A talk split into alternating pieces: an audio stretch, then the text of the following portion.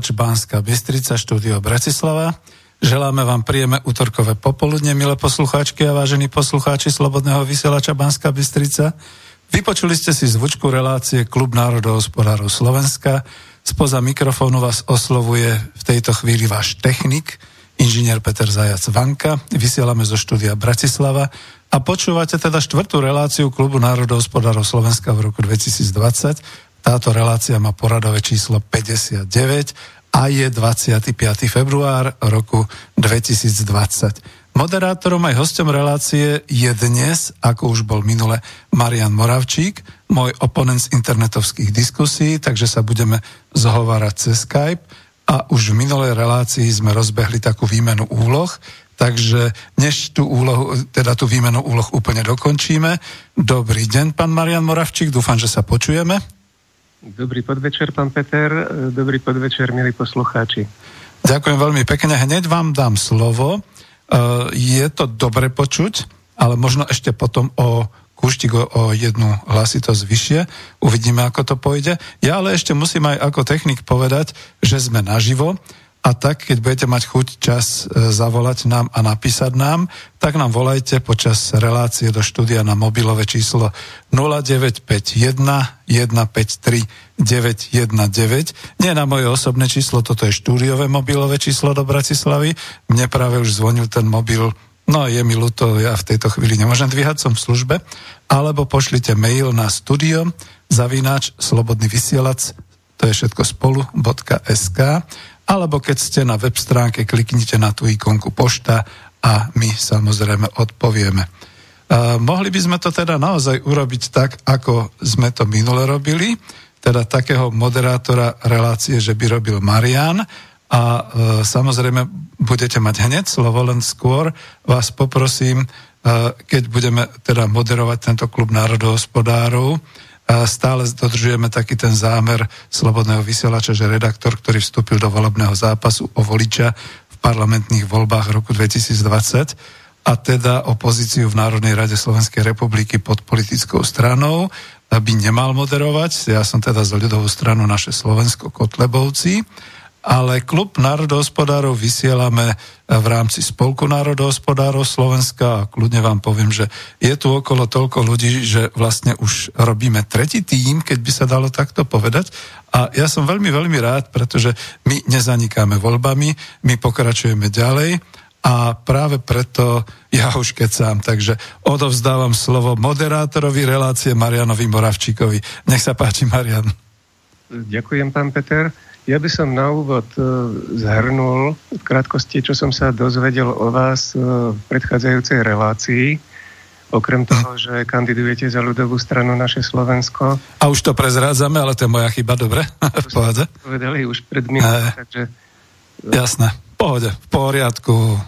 Ale viete, chcem sa pri tomto aj trochu pristaviť, lebo vy ste zároveň aj predsedom klubu národohospodárov. Áno. A vy ste vo veľkej miere zodpovední za národohospodársky alebo vôbec hospodársky program strany, alebo ste boli jej spoluautorom. Spoluautorom. Mm. My sme si, mm, myslím, viac ako polovicu toho programu prešli minule a budeme teraz pokračovať tým najdôležitejším bodom, ku ktorému sme sa dostali minule. Ale chcel by som na úvod zopakovať, čo som sa vás teda pýtal aby ste to povedali úplne jednoznačne, pretože vy ste aj vo zväze protifašistických bojovníkov. Áno, som. Že mhm. aj medzi príbuznými máte priamy účastníkov povstania, takže na, na to, také fašistické maniery máte vypestovanú určitú averziu a jednoznačne som sa vás opýtal, či ste sa pri tom intenzívnom kontakte s členmi strany stretli e, s nejakým podhubím fašistickej ideológie alebo vôbec nejakými prejavmi sympatí k fašizmu a povedali ste, že nie. Môžete Hej. to zopakovať ešte raz, prosím vás? Áno, zopakujem to, ale ešte jednu vec sme zabudli, pretože v druhej časti programu dnes v tej druhej hodine uh, príde host, inžinier Vladimír Zeman. To je bývalý člen štátnej volebnej komisie, ktorý minulý týždeň v stredu mal v Bratislave na takej konferencii diskusný príspevok o rizikách sčítania a kontroly volebných hlasov.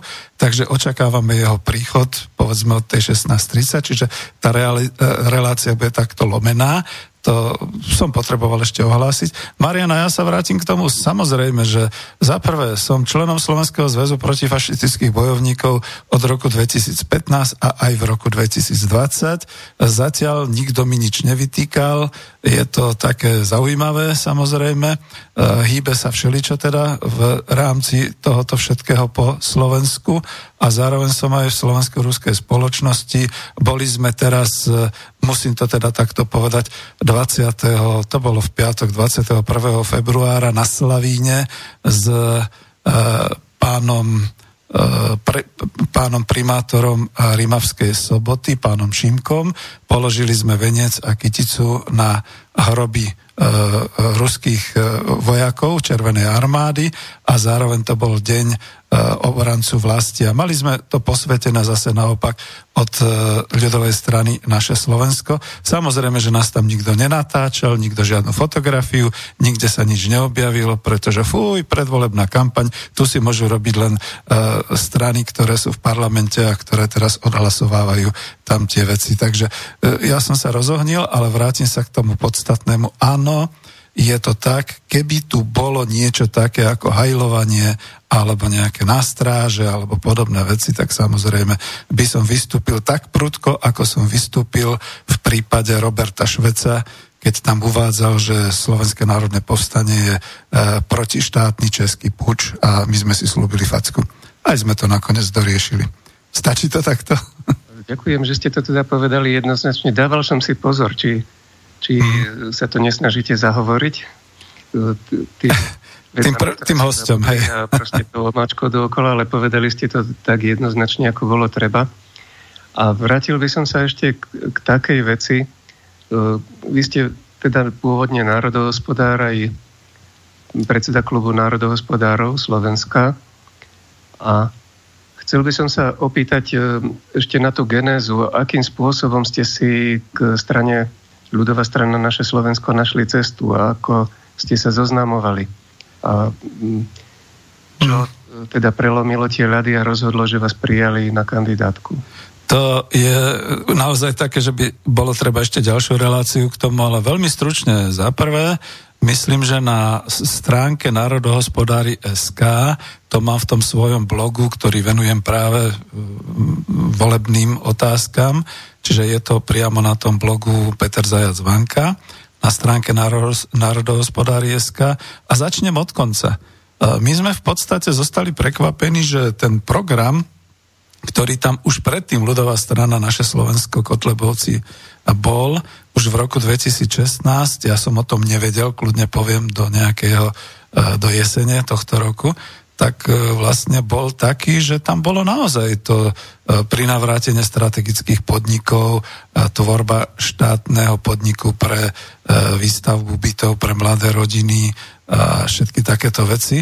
No a keď sme sa teda stretli ako spolok národohospodárov a keď teda vlastne s doktorom Beluským sme jednali o nejakých tých programových prienikoch a tak ďalej, tak sme skonštatovali, že wow, to je prvá strana politická, ktorá tieto veci má, pretože iné strany to majú niektoré čiastočne, niektoré absolútne vôbec nie a týka sa to aj takých stran ako Smer a tak ďalej.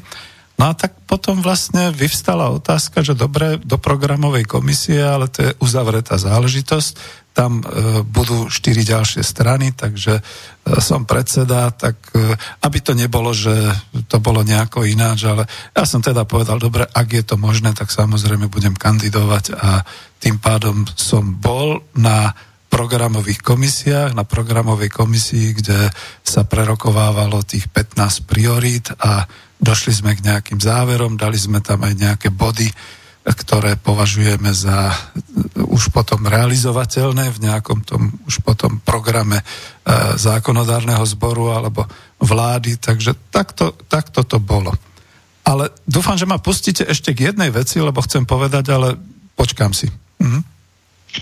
To, takže pochopil som to tak, e, že u vás to bolo presne opačne ako u väčšiny politikov, kde politici e, najprv dajú dohromady kandidátku a potom rozmýšľajú o programe, tak vy ste mali najprv program a potom práve preto, aby niekto mal za ten program zodpovednosť, tak ste sa nechali presvedčiť, že pôjdete aj na kandidátku. A, a nie len presvedčiť, ja, ja to poviem trošku tak zlostne. Mám 64 rokov, som zlostný starec, môžem si to dovoliť takto povedať. Viete, od kedy... E, vlastne už niekedy od leta bolo jasné, že budú voľby, tak Spolok národohospodárov mal nejaký ten svoj program, mal to aj na web stránke, viete dobre o ekonomickej demokracii, viete dobre o určitých tých zásadách, ktoré sme mali, čo sa týka štátneho, štátnych podnikov a proste, aby to tieklo hlavne do štátneho rozpočtu a nikto nikde nič. My sme to ponúkali, ja to kľudne poviem tak, že to sa neponúka tak, že kúpite kolok štátny a, a dávate to na overovaní cez notára ako ponuku alebo podobne, ale e, ponúkali sme to mnohým, s mnohými sme hovorili. Už som to ale, no tuto som to asi nehovoril, Chmelárovi, socialisti, anite. Pán doktor Harabin, ktorému som robil redaktora, vedel o tom, vedel, čo robíme, má tu moju knihu, nič. Smer sociálna demokracia to vôbec, to už som niekde spomínal, že som im tam aj knižky rozdal na sekretariáte, nič. Čo ešte, kto ešte? Slovenská národná strana, nič. Dokonca som bol aj na lige, keď ešte tam bol pán Mečiar, to som sa ani nedostal k mikrofónu, aby sme o tom nejako hovorili. Takže nič. Naposledy to bolo, e, čo to sú korene, spolok slovenskej inteligencie, tam už som sa rozohnil. A tam niekde som už hovoril, tak ale keď nie, tak, tak ako ešte však týchto vyskúšame. No a vravím, tam sme sa stretli, tam sme to nejak pozerali, ale aby to bolo nie, že neskromné, ale my sa iba podielame na tých prioritách a potom bude dôležitý ten konkrétny program. Je tam 5 politických strán. Ľudová strana Naše Slovensko, priama demokracia, národná koalícia, kresťansko-demokratické hnutie Aliancia pre rodinu a doma dobre polnohospodári. Takže dokonca nie sme politickým subjektom, sme, ako by som to povedal, nechcem povedať, že nevládka, ale teda občianske združenie. Hm. Pán Peter, ako vás tak počúvam, a aj z tej skúsenosti z minulej relácie, keď sme si prechádzali váš program, tak uh, váš program je, no povedzme to rovno, je trochu radikálny oproti ostatným programom uh, ostatných strán. No a takže je mi pochopiteľné, že inde uh, vždy našli alebo počuli od vás niečo, čo ich podráždilo, pretože oni síce hovoria, že chcú robiť zmeny, ale tie zmeny majú byť iba kozmetické čo sa týka programu a skôr ide o výmenu ľudí. Mhm. No a aby som, som teda nezahovoril to, čo ste hovorili, že by ste ešte chceli povedať, a nejdem riskovať teda, že to zabudnete, tak e, nech sa páči.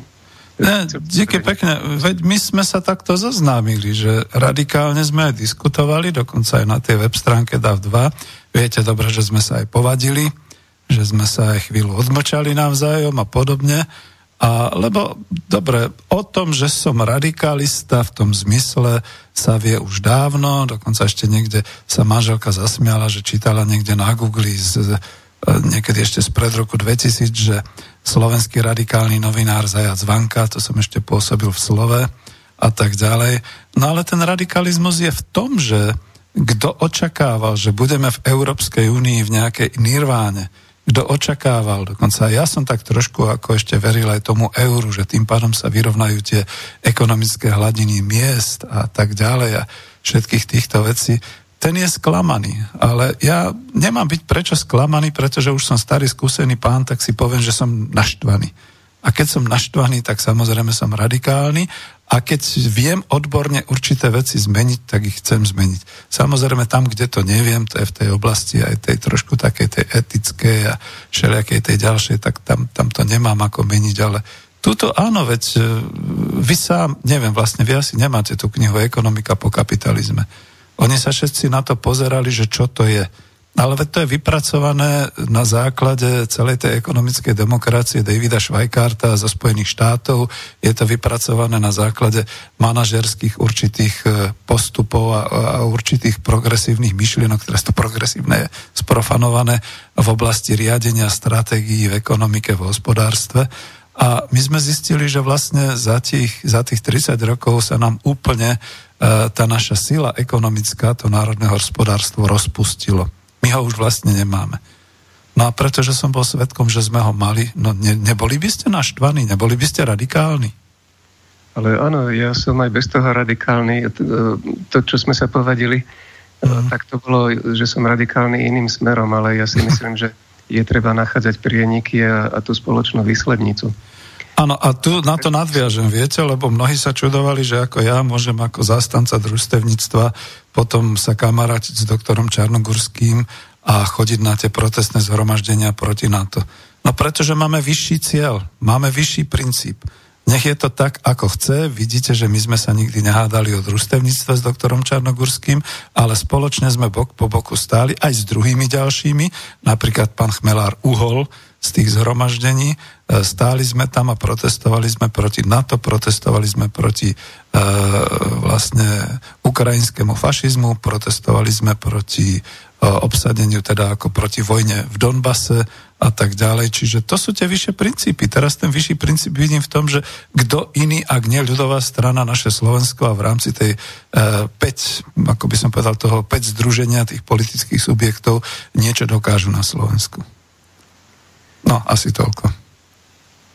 Áno, ďakujem. A ja by som hneď nad tú, tou radikálnosťou by som zase nadviazal na ten program, o ktorom sme hovorili skončili sme v bode 7 obnovíme potravinovú, hospodárskú a energetickú sebestačnosť Slovenskej republiky. Vy to máte asi tiež pred sebou.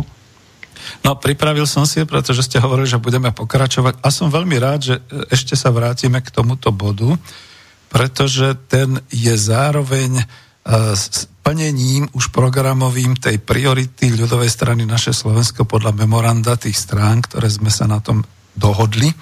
A tá priorita číslo jedna v tých 15 prioritách podľa memoranda je obnoviť štátnu suverenitu, potravinovú a energetickú sebestačnosť Slovenskej republiky.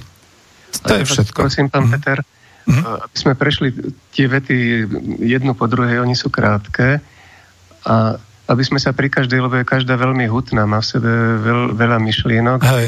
aby ste sa to pokusili trochu rozvinúť, aby mm. bolo mne aj poslucháčom viacej jasné, čo tým myslíte.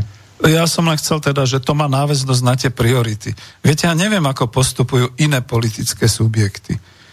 Ale mne sa to páčilo, pretože som zároveň bol kedysi aj školiteľom v manažmente a všetky takéto veci, že tu sa išlo od určitého spoločného povedzme poznania hodnot od tých priorit, potom k tým určitým programovým bodom.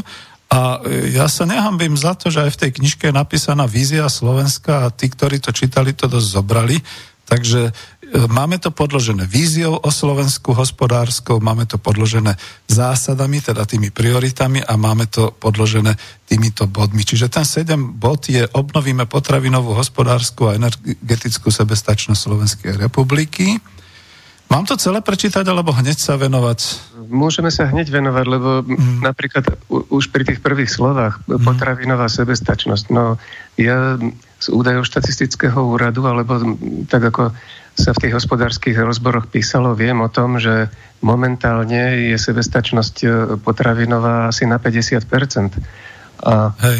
to je podľa mňa akože veľmi vysoko latka, že obnoviť na 100%. Hm, rozumiem.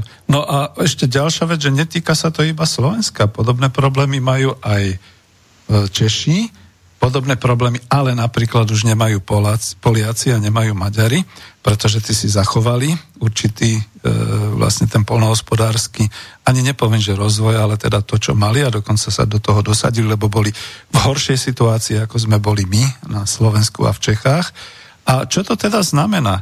Predovšetkým e, je tu obrovské riziko nie len toho, že tu budú nebezpečné potraviny, ako sme videli fipronilové vajcia, brazilská hydina a všelijaké takéto veci, ale že tu nebudú potraviny vôbec.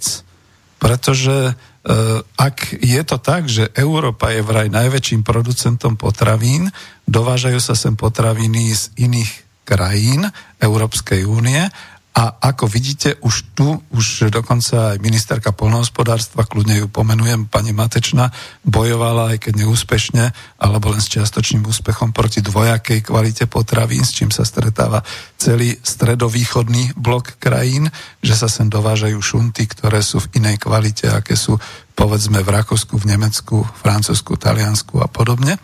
A teraz ide o toto, lebo to, to ste chceli odo mňa počuť ako potravinová sebestačnosť.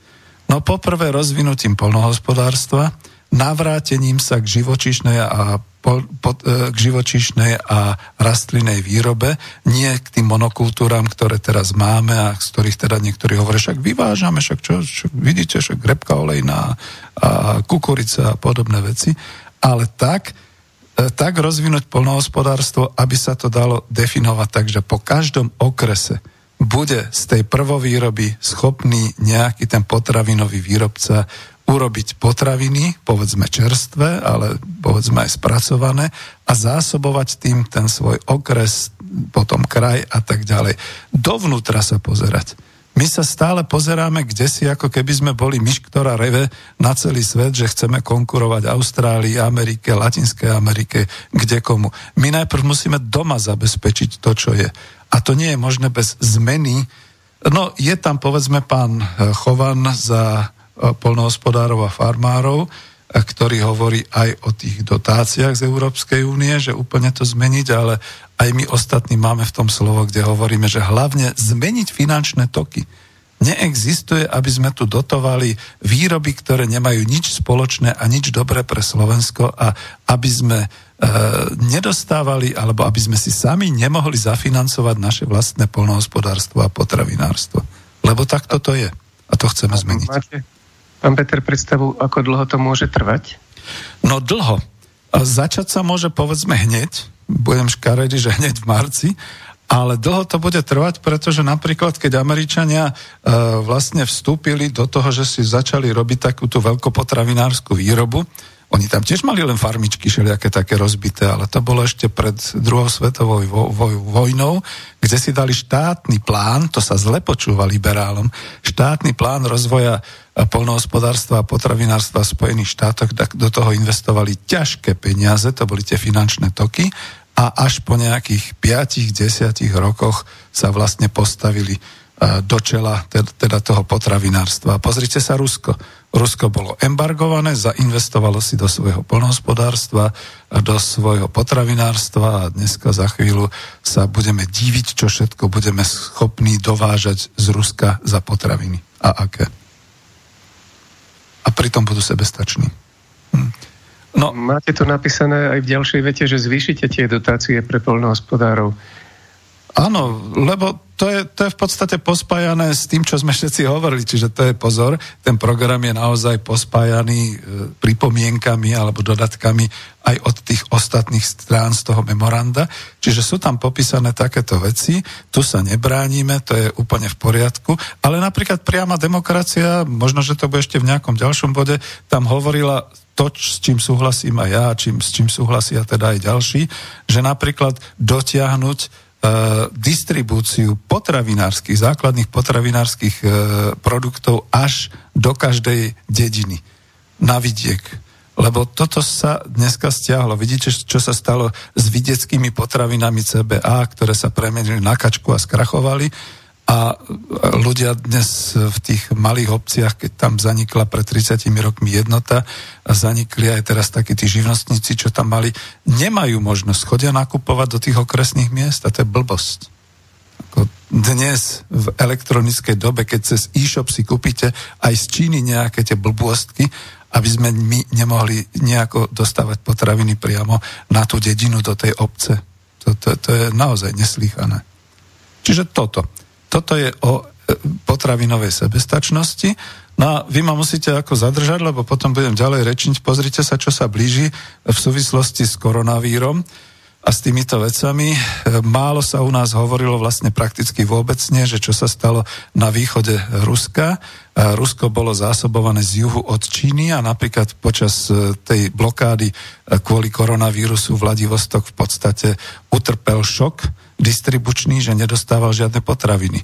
Pulty boli prázdne, kým sa to do týždňa, do dvoch týždňov nezlepšilo tým zásobovaním zvnútra Ruska. A takisto celé to pohraničie rusko-čínske, kde teraz už roky začali bežať normálne distribúcie cez hraničné potravín, sa to zastavilo.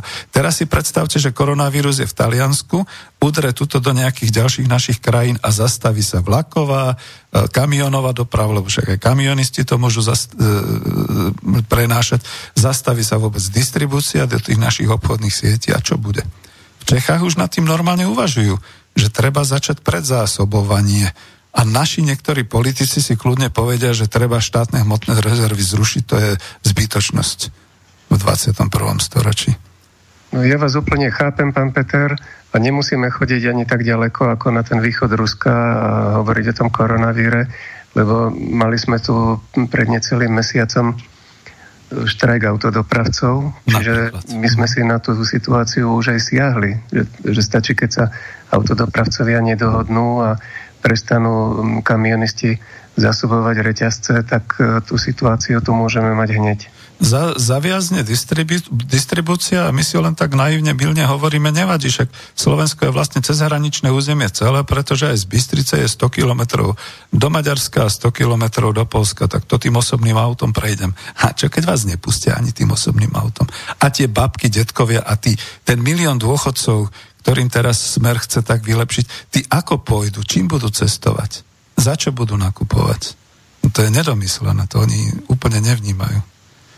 Áno, pán Peter, ale v tej vete, o ktorej teraz hovoríme, na začiatku je uvedené, že zabránime cudzincom skupovať slovenskú pôdu. No tam by ma zaujímalo, hm? aká je tam motivácia. Teda viem si predstaviť, ako to zabránite legislatívne, ale, ale prečo vám teda to, aby cudzinci vlastnili polnohospodárskú pôdu, že vám to vadí? No, keby tí dánsky, holandskí a ďalší farmári, čo to sú, e, v podstate pootvárali tie gazdovské dvory a predávali by priamo z gazdovského dvora, keď idete okolo a kupujete a podobne, bolo by to v poriadku.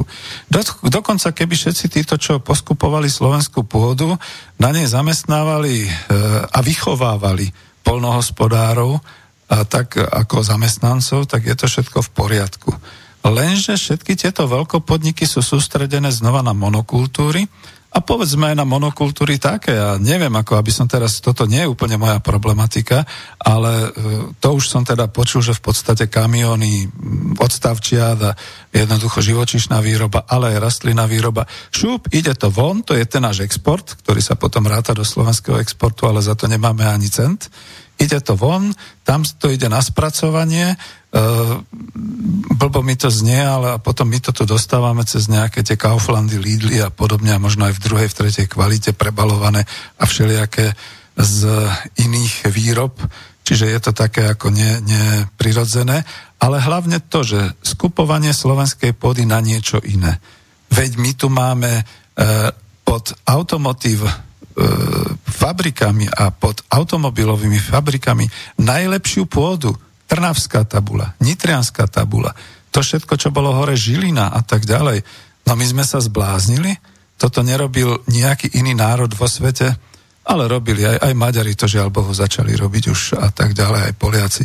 Čiže normálne tá naša pôda sa oceňuje iba v nejakom tom finančnom ukazovateli a zrazu sa zistuje, že lepšie tam postaviť golfové ihrisko alebo nejakú predať to nejakému Kauflandu alebo nejakému Volkswagenu, ako na tom vyrábať potraviny. A to je, to je sebevražedné pre celý národ, pre celý ľud do budúcnosti. Ďalej tu, pán Peter, píšete, že odstránime zvýhodňovanie zahraničných podnikateľov pred slovenskými a postupným znižovaním úplne zrušíme DPH. No táto veta je ukážkovo radikálna a, a vlastne ma vzrušuje a páči sa mi. Hej. Chcel by som sa opýtať, akým spôsobom uh, chcete rušiť to DPH a tiež, tiež akým asi časovým horizontom? No tam je napísané postupné znižovanie. Ale ja sa ešte musím vrátiť, lebo to nadvezuje presne aj na toto, eh, k tej pôde, že samozrejme, že otázka potom je od všetkých, že dobre, a čo, jak to budete teda robiť a organizovať? Presne tak, že sa vytvoria, eh, vytvoríme, povedzme, eh, pomoc a kontrolu z hľadiska štátu nad tým, aby vznikali, to už je jedno, či to budú štátne podniky, či to budú súkromné, ja to nechcem nazývať farmy, bol by som radšej, aby sme sa vrátili k tomu slovu gazdovstva či to budú súkromné polnohospodárske podniky, potravinárske podniky, či sa to urobi ako taký kruh, hospodársky kruh od e, šlachtenia cez prvovýrobu až po spracovanie potravín, až po distribúciu, všetko dohromady. A tuto nadvezujem potom na tie slova o, e, o odstránení zvýhodňovania zahraničných podnikateľov a o znižovaní DPH predovšetkým zahraniční podnikatelia, a to je jedno, ako nech sa na mňa nehnevajú, ale farmári, dánsky, holandský, nemecký a neviem ešte aký, takisto ako aj výrobcovia automobilov a podobne. Oni všetci k nám prídu, Sário a podobné inštitúcie s posvetením štátu im dá minimálne ako odpustenie daní, daňové prázdniny, alebo im priamo dá dotácie na zamestnancov. Oni tu potom podnikajú, majú obrovské transfery von od nás, dokonca aj export, keď majú, tak e, ak sú slušní, tak nám zaplatia nejaké dane, ak nie sú slušní, tak nezaplatia nič a je to v poriadku, lebo je zamedzené dvojité zdaňovanie a oni majú väčšinou materské centrálne firmy niekde v Nemecku, Taliansku, Holandsku a podobne. No a potom sa tvária ako taký, že dokonca ešte aj to DPH, však ako oni by ani nemuseli, lebo však tu takto, takto, takto. A DPH platí hlavne, čiže DPH je daň z pridanej hodnoty, to musíme rozumieť, platí väčšinou ten konečný užívateľ a to je ten spotrebiteľ. To je aj ten dôchodca, to je aj tá matka s deťmi, to je aj ten nezamestnaný a tak ďalej. No toto je, že všetci si na tom uhrajú svoju polievačku, polievočku, ale na konci potom plieska daň z pridanej hodnoty, ktorú vyučtujú. E, vždy, keď idete do obchodu, tak sa pozrite na ten pokladničný blok. Vždy tam máte tie percentá dane z pridanej hodnoty. A to je kruté. To, to platíme ďalšiu daň Čiže to. A teraz, ako, aby, aby som to ukončila, nebolo to dlhé. E, samozrejme, že e, my ekonomovia staršieho veku sme ešte boli svetkami, keď sa daň z pridanej hodnoty zavádzala, to bol asi 91. rok, a predstavte si, že predtým bola obratová daň. Obratová daň, daň z obratu zostala povedzme u liehovín, u cigariet, Čiže stále to existuje, ale daň z pridanej hodnoty sa naivne domnievali, že to bude taká, ale nakoniec aj na západe sa zvrhla, že každý výrobca si pridá tú danú pridanú hodnotu, o to obohatí tú hodnotu toho tovaru a že potom v podstate takto pridané a pridané a pridané to bude môcť potom e, štát e, v rámci nejakej tej dane presne z pridanej hodnoty e, môcť inkasovať a že vlastne tam bude preukázané, kto všetko sa podielal na tvorbe toho produktu a tej kvality. Zvrhlo sa to dnes úplne jasne na obratovú daň. Dneska je to blbá obratová daň, tu súhlasím aj so Sulíkom, ktorý to tuším spomínal, pretože tá blbá obratová daň dopadá veľmi e, plošne na každého užívateľa. To znamená, to nie je definované nejak, že e, vy e, máte príjem 300 eur alebo 500 eur, tak by ste ju nemuseli platiť a vy máte príjem milión, tak vy by ste ju mali platiť. Dopadá to plošne na miliardára aj na chudáka. A to je blbosť. To je iba ďalšia daň v rámci štátu a viete, že teda ja som dosť za štátnu kontrolu a za štátne veci, ale v tomto prípade je to veľmi, veľmi nespravodlivé. No, čo k tomu povedať? Pán Peter, presne chápem, o čom hovoríte. Ja teda tiež pamätám dobu, tú dobu, kedy sa rušila dan z obratu a zavadzala sa DPH. Vtedy e, som, tuším, zakladal prvú SROčku niekde, alebo pomáhal zakladať, takže veľmi podrobne viem, o čom to bolo. No, ja som to pochopil vtedy, že tá daň z pridanej hodnoty tá pracuje v prospech štátu tak, že e, štát ju postupne dostáva skôr, nie až na konci, keď sa to ten výrobok predá e, konečnému spotrebiteľovi, ale už predtým postupne dostáva po častiach tú pridanú hodnotu.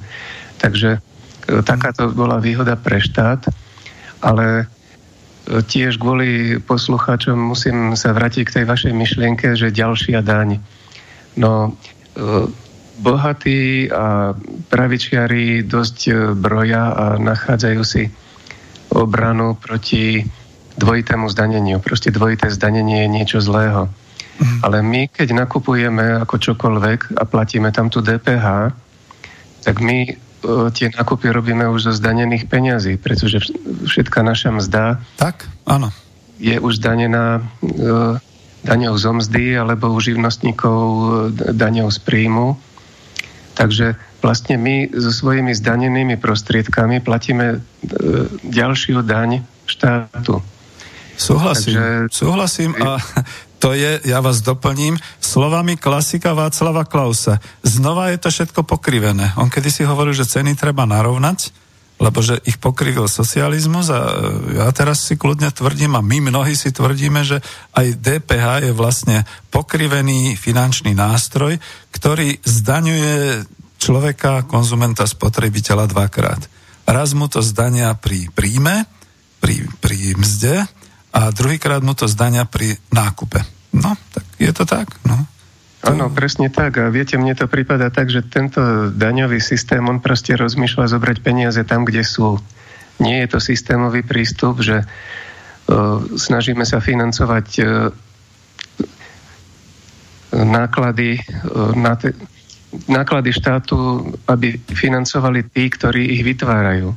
No, bolo to na úrovni poznania roku 91, keď ešte existovalo Československo, keď ešte sme mali, e, no už nie asi 5 biliónov korún československý, čiže 5000 miliárd ale už to bolo menej, lebo už sa samozrejme rozkrádalo, rozvracalo, privatizovalo, ale stále to boli ešte naše podniky a proste e, vtedajší ekonomovia si tak naivne mysleli, že budeme vidieť, ako každý podnik prispieva k, tomu, k tej tvorbe a budeme ich zdaňovať, to možno aj vy hovoríte správne, že ako budú ma, ma, mať dopredu nejaké čiastočné zdanenie a budeme mať kontrolu.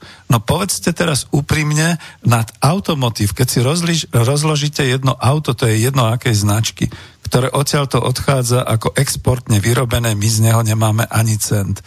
Všetci ostatní, ktorí do neho pridávajú tú pridanú hodnotu, máme na tým my nejakú kontrolu?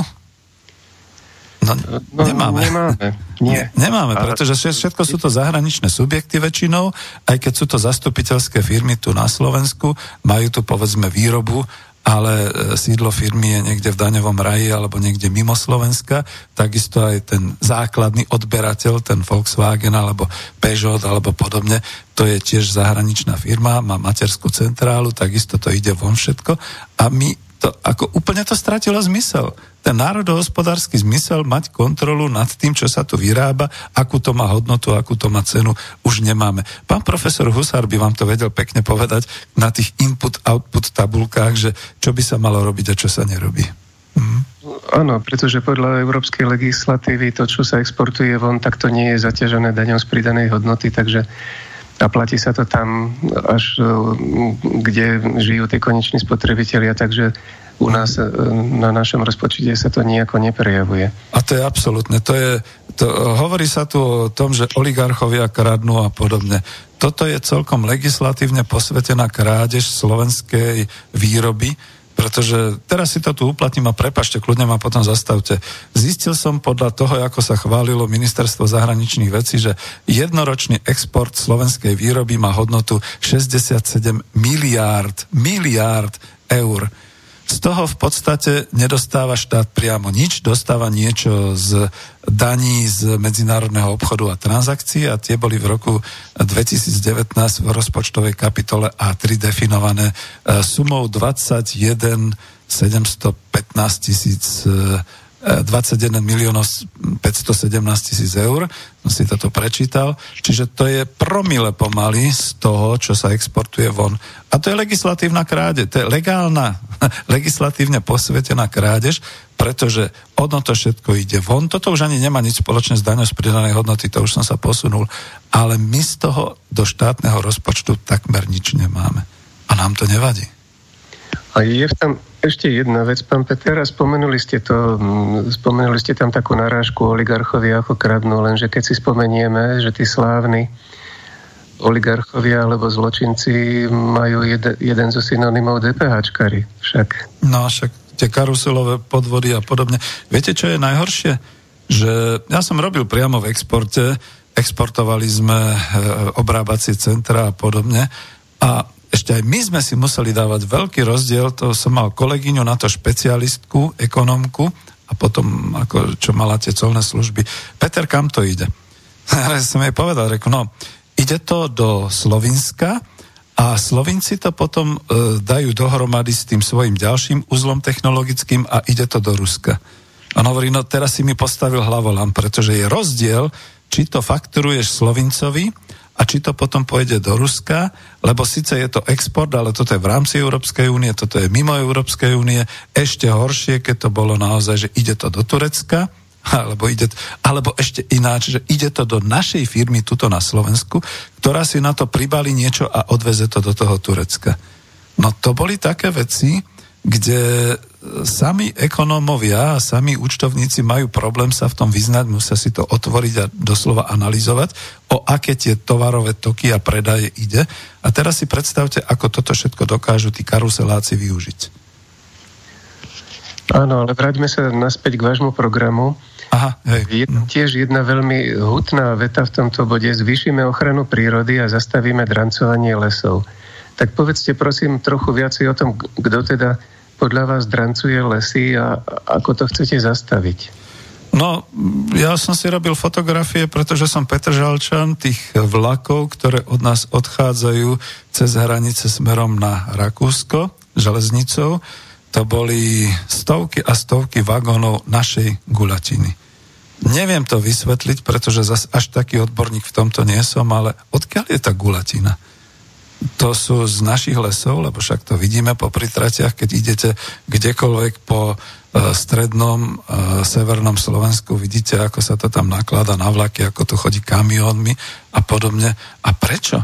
Lebo my už nemáme nábytkárskú výrobu priamo na Slovensku, alebo ak máme, tak ako veľmi takú, povedal by som, druhotne posadenú niekde medzi, medzi dodávateľov IKEA a dodávateľov nejakých sedačiek, fáz, fáze a podobne. Ale v podstate my tú surovinu nedokážeme spracovať tu. Takisto lesné plody, takisto v podstate nejaké ďalšie veci. Toto všetko v rámci globalizácie ide von, tam to dostáva tú v úvodzovkách pridanú hodnotu, že sa to skutočne adjustuje, balí, spracuje a podobne a my z toho nič nemáme. Takže radšej nie. A lesy, keď si niekto pozrie, teraz to nebudem hovoriť ekonomicky, ale tak ľudsky, Lesy, keď si niekto pozrie, aké ich máme tu v strednej Európe, ako ešte stále sú zachované a ako horia kdekade od e, Latinskej Ameriky cez e, Austráliu, Sibír a podobne a ako už neexistujú v arabských krajinách, tak bože môj, to je naše najväčšie národné bohatstvo. Pomaly by som povedal ani strom, jednoducho chrániť si a samozrejme považovať strom za niečo ako druhé zlato, proste nepustiť si ho. Čiže tak zvýšiť ochranu prírody. A to neviem, či bude aj v programe ľudovej strany naše Slovensko, ale aj v tej knihe som mal napísané, že jedno z tých vizionárskych opatrení zabezpečiť e, lesy, pretože my to vieme, máme štátne lesy a máme urbariáty, zabezpečiť ich tak proti požiarom a zabezpečiť ich aj, aj tak proti suchu a, a proti povedzme aj povodňam, keď sa to tak zoberie, neviem ako voči výchryciam, aj o, o tom sa dá diskutovať, aby sme si to zachovali.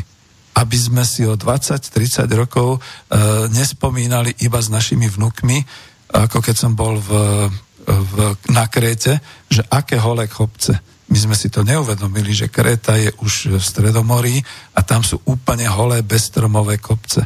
Toto nesmieme dopustiť na Slovensku.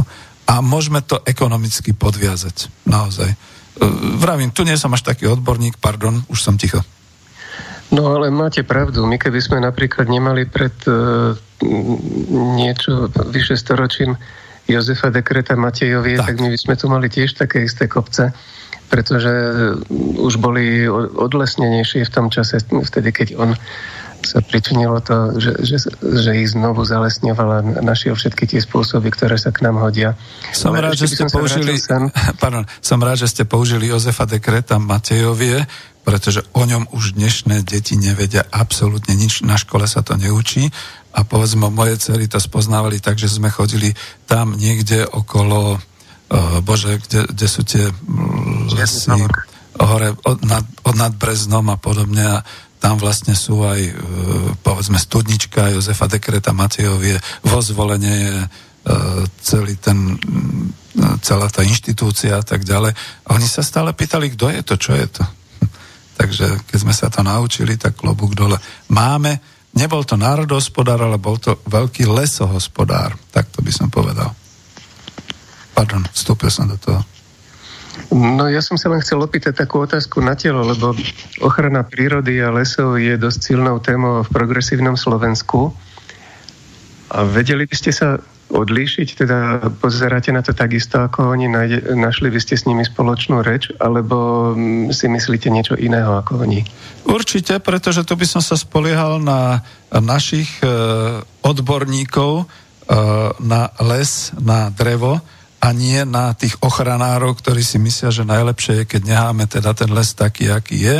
A už aj v Čechách, aj na Slovensku sme doplatili na toho chrobáčika zrazu sa ukázalo, že my nemáme čas tých 10 tisíc alebo 100 tisíc rokov, aby sa s tým príroda vysporiadala, pretože do 10 rokov nás ten chrobačík zožerie, teda naše lesy. Bože, ako sa volá? Mám 64 rokov, to som si to neuvedom. Ako, ako sa volala tá potvorka? Líkožrút. Líkožrút, no hej.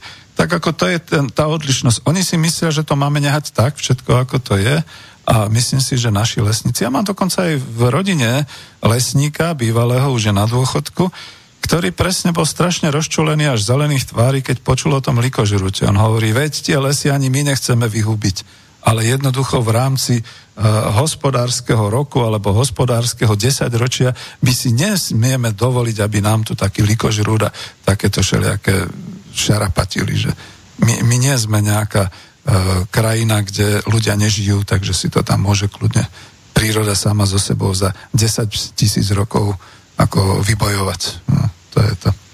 No, to je, ale vravím, tam už nie som doma, že tu opatrne.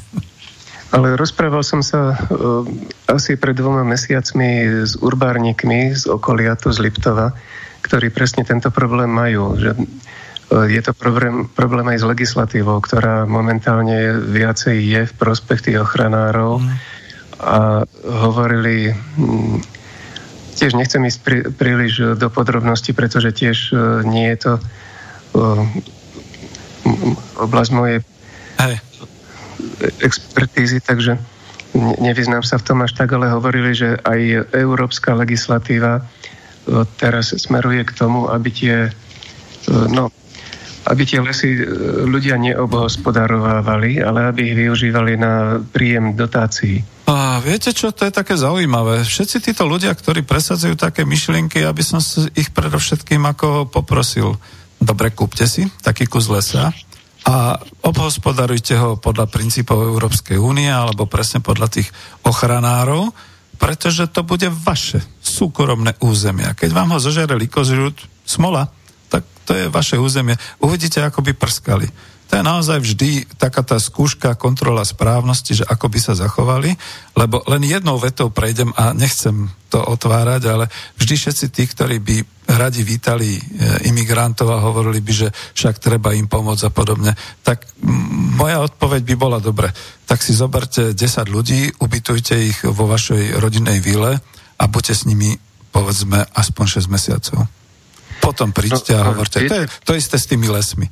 Ako... Viete, pán Peter, ja som tam práve počul od nich takú myšlienku, že sú ľudia, ktorí majú záujem tie lesy si kúpiť a aj by si to kľudne nechali zožrať tým chrobáčikom, pretože oni by nemali príjem z predaja dreva alebo z toho lesa, ako ho vyrastie a ako ho potom zužitkujú. Hey ale jednoducho by poberali dotácie za to, že tam ten les stojí a žije si vlastným životom. Viete, no, to je ako úplný ideál podnikania. To je idiotizmus, nie ideál podnikania, lebo beriem peniaze za niečo, čo nerobím a čo nechám tak. Viete o mne, že som teda hlavičiar a občas mi nadávajú aj komunista.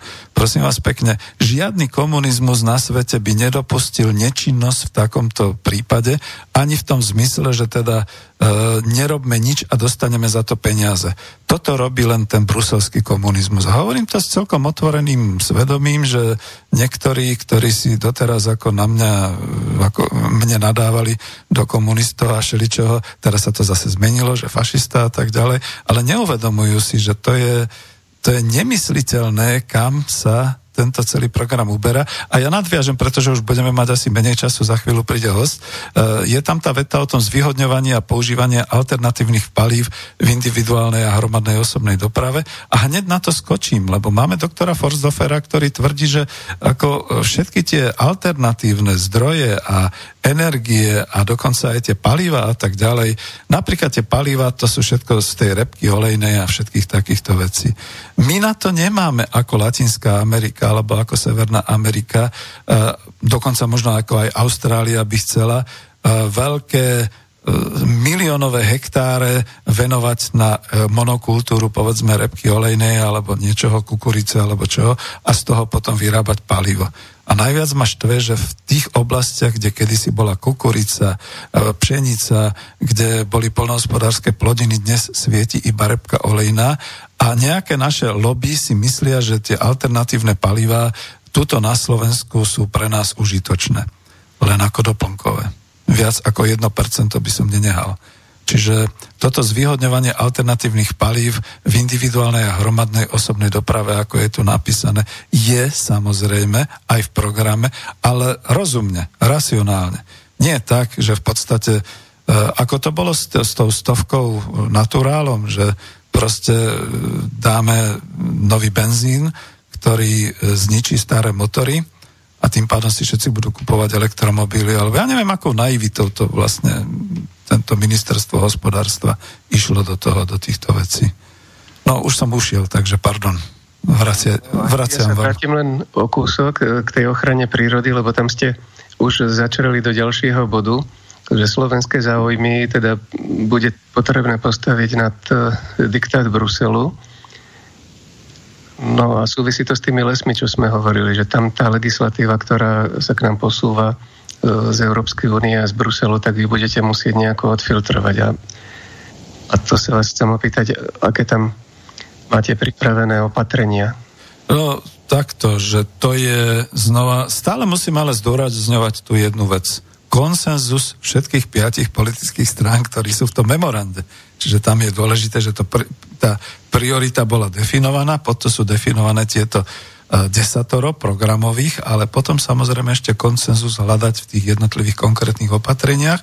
A viete, že v čom je riziko, že to znamená, že to by sme e, museli mať ľudová strana naše Slovensko volebný mandát v zákonodárnom zbore, tak aby mohla vzniknúť aj exekutíva, čiže vláda, a to by znamenalo mať aspoň tých 75 poslancov alebo 76. Ale vrátim sa k tomu, čo hovoríte, e, nadradiť, alebo teda slovenské záujmy stavať nad diktát Bruselu, to znamená naozaj v legislatíve a hlavne v ústave Slovenskej republiky nenadriadovať tieto e, zákony, ktoré sa príjmajú v Bruseli, nad naše zákony. Respektíve nielenže automaticky ich priraďovať, ako sa to teraz robí, ale posúdiť a dokázať odmietnúť.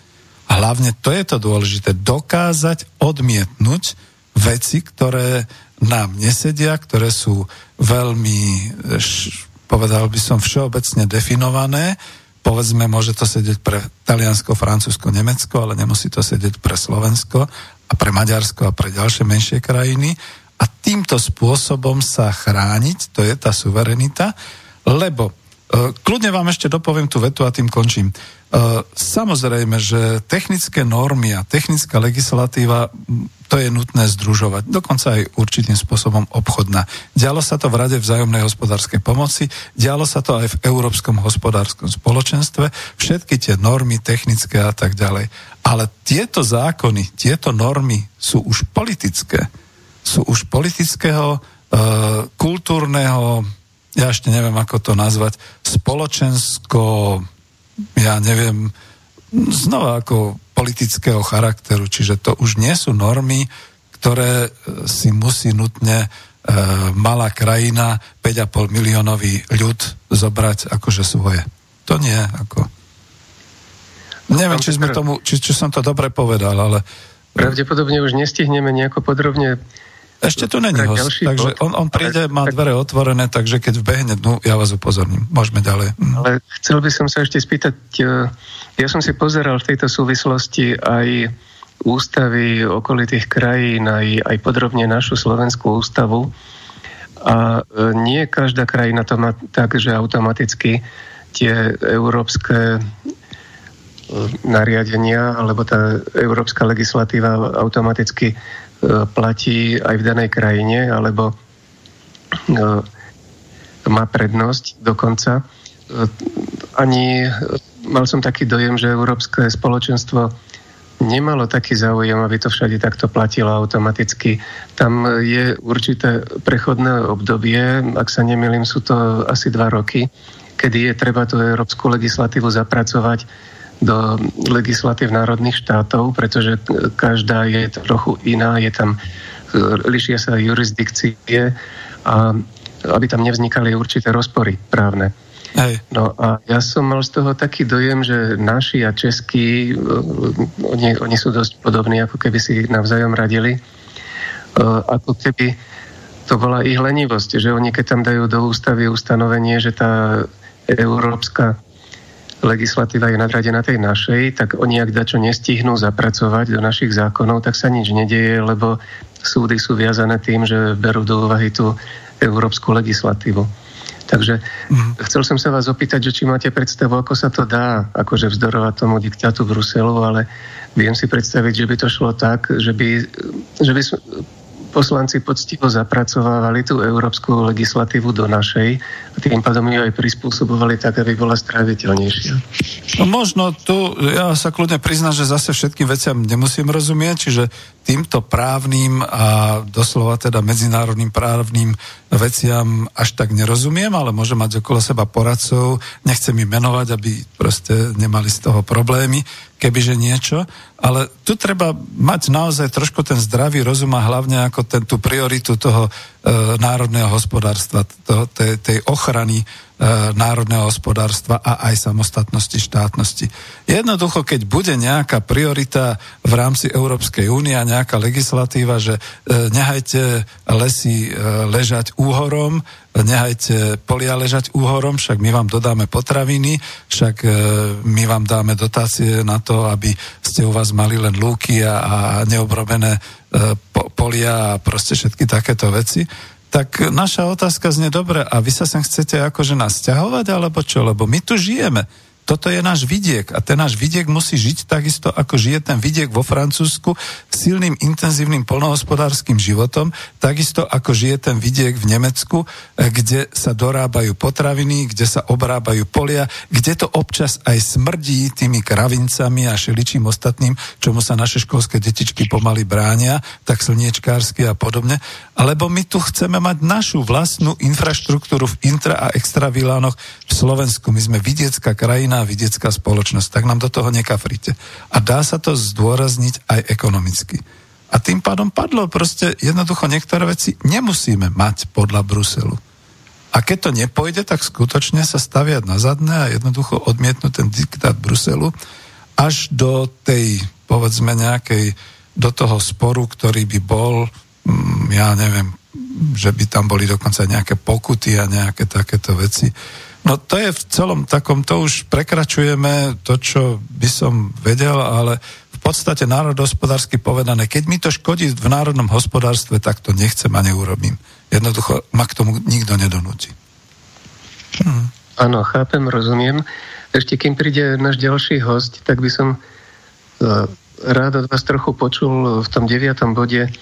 Je, je mi jasné, že uh, ste za vystúpenie Slovenska z NATO, ale Zároveň by ste chceli posilniť obrany schopnosť Slovenska a o, o tomto trochu porozprávajte. Ako máte predstavu, ako by to bolo možné urobiť? E, trošku sme preskočili, lebo už som sa tešil na tú štátnu pomoc súkromným bankám, ktorú samozrejme odmietame, pretože už na kríze v roku 2008-2009 sa ukázalo, že banky veľmi radi privatizujú zisky, ale veľmi radi znárodňujú straty, ktoré dávajú teda potom štátom, ako tu máte a zaplate to za nás.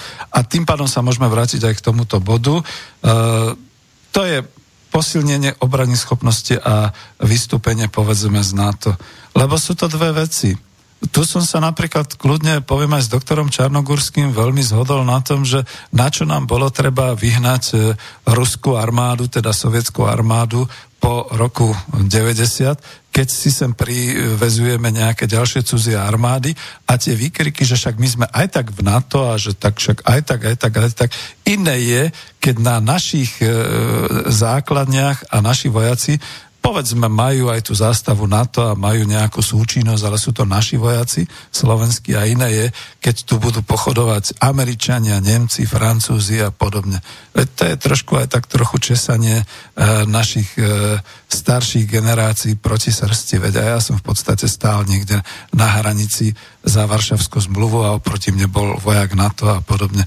Čiže to, to je aj emocionálna záležitosť a zase tá tá ekonomická záležitosť je v tom, že e, samozrejme posilnenie obrany schopnosti e, Slovenskej republiky je aj v tom, aby boli muži aj ženy schopní skutočne v mimoriadných a krizových situáciách konať.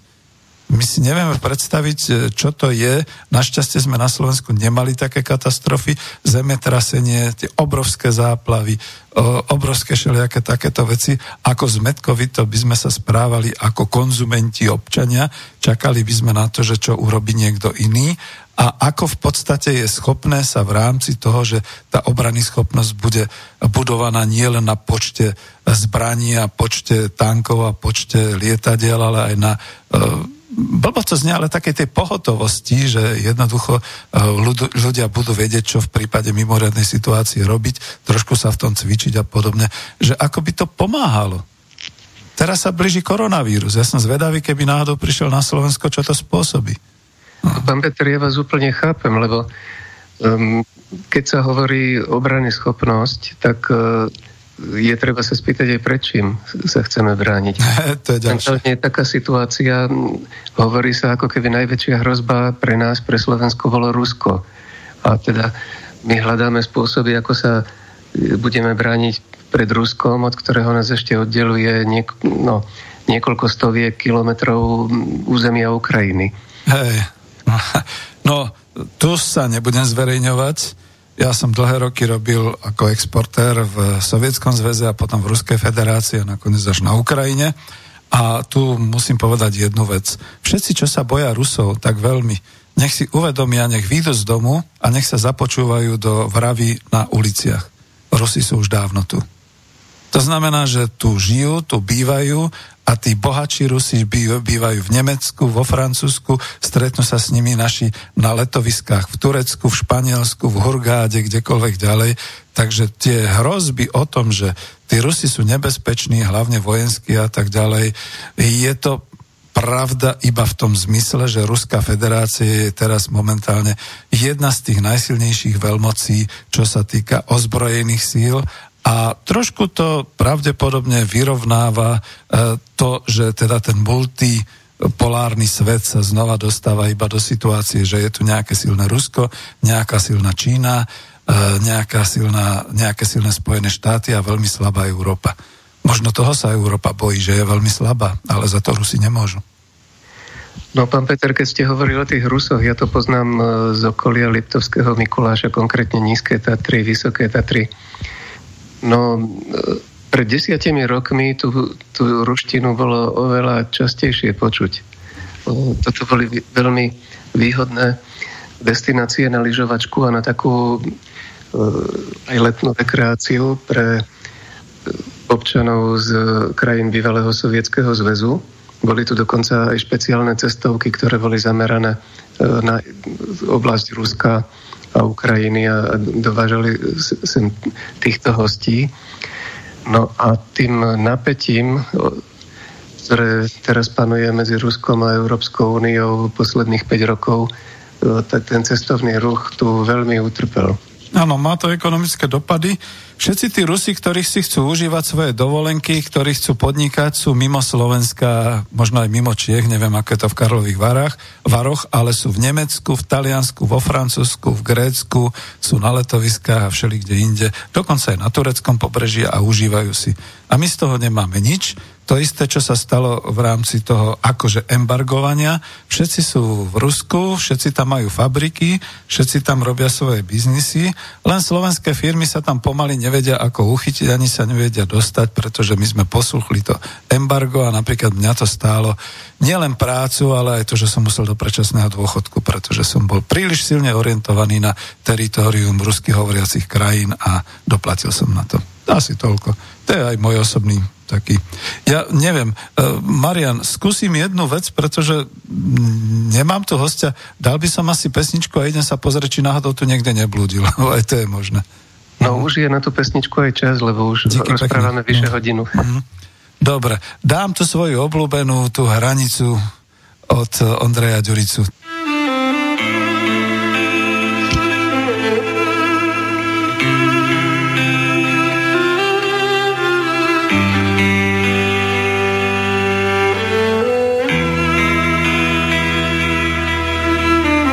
Pomyslná je to čára a na mapách často mění tvar. Z hlediska dějin se pak často stává, že vnímána je jako dar. Není to tak strašně dávno, co se čára stala oponou. Otočilo se tu ráhno a ti, co překročí, tak zahynou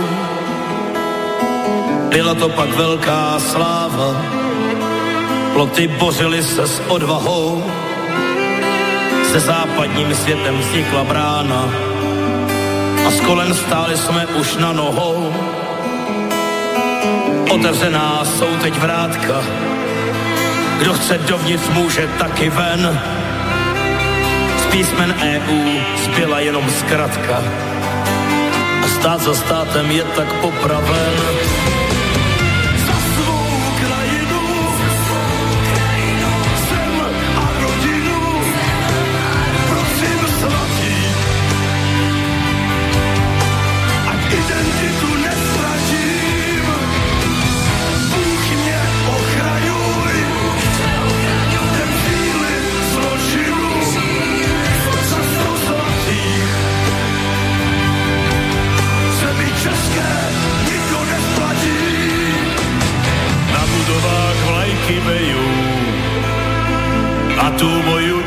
Čerti berú.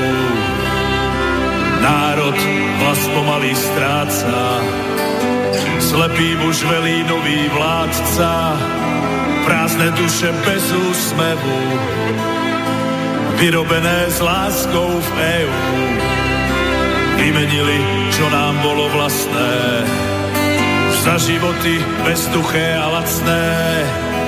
A tak teraz všetci spolu na kolenách zas a znovu tancujeme ako druhý píska a strach pomaly naše hrdlá stieska.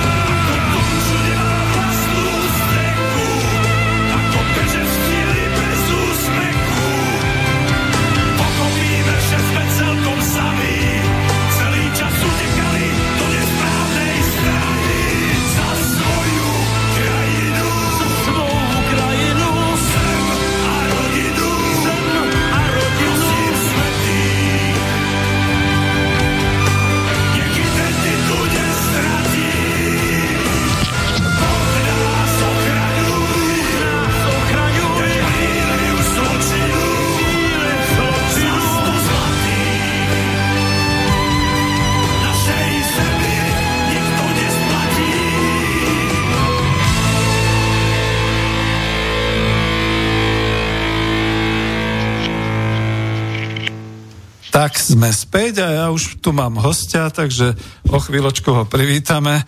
Len som ho usadil, trošku ešte rozdychaného, takže Uh, neviem, Marian, teraz som sa zahral na technika, že som to tu všetko pripravil. Ešte sme si mali odskúšať aj mikrofón s pánom Zemanom, ale ešte nemá na uh, ušiach sluchatka, takže poprosím o sluchatka. A vyskúšame aj mikrofón. Takže e, Marian, ako moderátor, máš slovo k privítaniu pána inžiniera Vladimíra Zemana. Vítajte, pán inžinier Zeman. E, tešili sme sa na vás e, s pánom Petrom Zajacom Vankom v pohode. Petrom Zajacom Vankom, ospravedlňujem sa. Som už akože príliš sústredený na to, o čom budeme rozprávať lebo tešili sme sa, že nám porozprávate o tom, o vašej skúsenosti e, z toho, ako sa sčítavajú hlasy pri voľbách a čo môžeme očakávať, že sa môže stať, alebo čo nás môže prekvapiť teraz najbližší víkend. Takže máte slovo, pán Vla- Vladimír, ale kľudne tak, ako to potrebujete, ešte si aj odskúšajme mikrofón, lebo neviem, či to bude dobre počuť. Hm? Áno, počuť dobre? Trošku bližšie ešte mikrofón k sebe. Mi to padá. No, no, no, dobre, tak. tak. Áno, super. Dobre, môžeme, hej?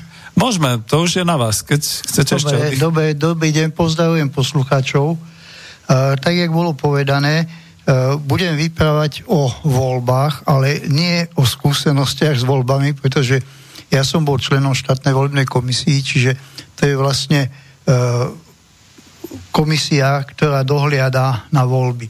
No, Uh, poviem tak, štátna volebná komisia bola komisia, ktorá fungovala uh, asi do roku 2012 a bola špeciálne vždycky zriadená len kvôli voľbám.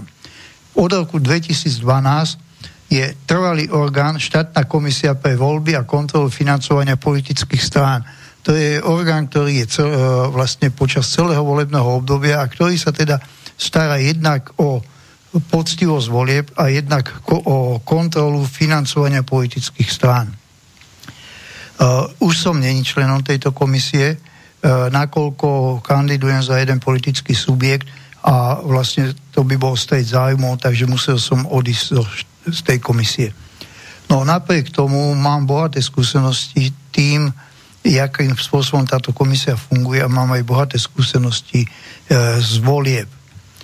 E, môžem začať hneď teda, že základná úloha komisie je e, dohliadať e, na výkon volebného práva a je to podľa zákona 180 z roku 2014. E, tá komisia je zložená z, zo zástupcov všetkých politických strán, ktoré sú v parlamente, plus zo zástupcov nejakých iných, e, to sú ako napríklad zo Najvyššieho súdu, z NKU a tak ďalej. môžem povedať, že sú to všetko vysoko inteligentní ľudia, že nikdy tam nedošlo počas celého obdobia, čo ja som bol k nejakému stretu medzi uh, jednotlivými členmi komisie. Vždy sa komisia snažila, aby to rokovanie bolo maximálne v rovine slušnosti a aby došlo ku konzenzu, respektívne keď nedošlo k konzenzu, tak radšej sa to rokovanie presunuli na ďalšiu schôdzu, aby sme to teda dotiahli tak, ako to má byť, aby to bolo vždy v súlade so zákonom. Uh, vyjadrím sa asi uh, tak, že je kopec problémov, pretože v podstate tie problémy nie sú zo strany komisie, tie problémy sú zo strany občanov, ktorí vždy v každých voľbách dojdú s úplne novými myšlienkami, úplne s novými výmyslami a tak ďalej, jaký spraviť problém. No a tam je práve tá hlavná úloha e, komisie, aby teda nejakým spôsobom bolo zabránené akejkoľvek manipulácii volieb. E, ja som predkladal počas môjho pôsobenia v tej komisii viacero návrhov a aj podnetov, e, ktoré boli zamerané na to, aby teda sa zlepšila tá situácia okolo volieb. Napríklad bol problém, že vo okresných alebo vo, v komisiách vyššieho stupňa dostane zástupca strany alebo občanov v zápis, e, ktorý je vyhotovený e, vo fotokópii, respektívne e, ktorý je vyhotovený kopírkou. Na okrskových volebných komisiách toto nebolo možné z toho dôvodu, že boli všelijaké také objektívne príčiny, ako napríklad, že škola nemá kopírku, respektívne, že ju má závetu v riaditeľni, respektívne, že nemajú tonér, nemajú papier a tak ďalej, tak ja som asi pred 2,5 rokmi navrhol, aby každý, kto je v komisii, dostal právo podpísanú zápisnicu, ktorá sa postupuje potom ďalej na komisiu vyššieho stupňa, si odfotiť. Tým pádom vlastne bola umožnená kontrola, respektívne mala by byť umožnená kontrola toho, že čo bolo zrátané, to aj postúpilo ďalej. Nie je to úplne tak, pretože niektoré strany sa pokúšali urobiť si tzv. paralelné sčítanie, ale problém bol v tom, že e, na Slovensku je to všeobecný problém, že ľudia nechcú chodiť do komisí a z toho dôvodu, keď nemáte vlastne všetky komisie obsadené, čo je okolo 5000 komisí v rámci Slovenska, tak nedokážete spraviť objektívne ščítanie paralelných výsledkov volie. Vy môžete zrátať, že ste e, spravili ščítanie, e, ja neviem, 70% hlasov a z toho odhadnúť, aký by mal byť volebný výsledok. Ale je to veľmi nepresné číslo, e, pretože e, tie malé obce a tak ďalej, to sú obce, kde tí ľudia väčšinou nešpekulujú nad tým, akým spôsobom a tak ďalej spôsobiť problémy. Veľké mesta na, ešte naviac, že je tam podstatne viac špekulácií, sú liberálne. To znamená, že keď nemáte obsadené v týchto mestách tie komisie všetky, a to je ten najväčší problém, tak e, môže vznikať e, dosť skreslený výsledok, pretože tie malé obce a mesta majú veľmi rozdielne výsledky volieb. Dobre. Pán Zeman, chcel by som sa spýtať a hneď nadviazať na to. Je to iba teoretické podozrenie, alebo ste sa aj stretli s tým, že niekedy no. tá zápisnica sa líšila od toho, čo bolo napokon sčítané. Nie, nestretol som sa s tým, pretože to ani není moc možné sa s tým stretnúť, e, pretože vlastne tie výsledky volieb z tej okrskovej komisie idú do okresnej komisie a odtiaľ potom pôjdu do, idú do tej ústrednej komisie, v ktorej som bol, bol ako členom a veľmi ťažko to dať dokopy, hovorím, e, že či tie čísla sú ako objektívne. Ale poviem vám, v čom sú, ako podľa môjho názoru, problémy. Problémy sú, že, ak som povedal, v tom, že tie jednotlivé komisie e, nemajú dostatok ľudí, ktorí by tam boli. E, tí, tí sa musia potom, aby tie komisie splňali požiadavku zákona, aby boli minimálne 5 členné, doplniť e, s občanmi. Ale ani občania nemajú moc veľký záujem, tak väčšinou tam chodia rodinní príslušníci zamestnancov, miestnych úradov, cez ktoré sa vlastne voľby organizujú.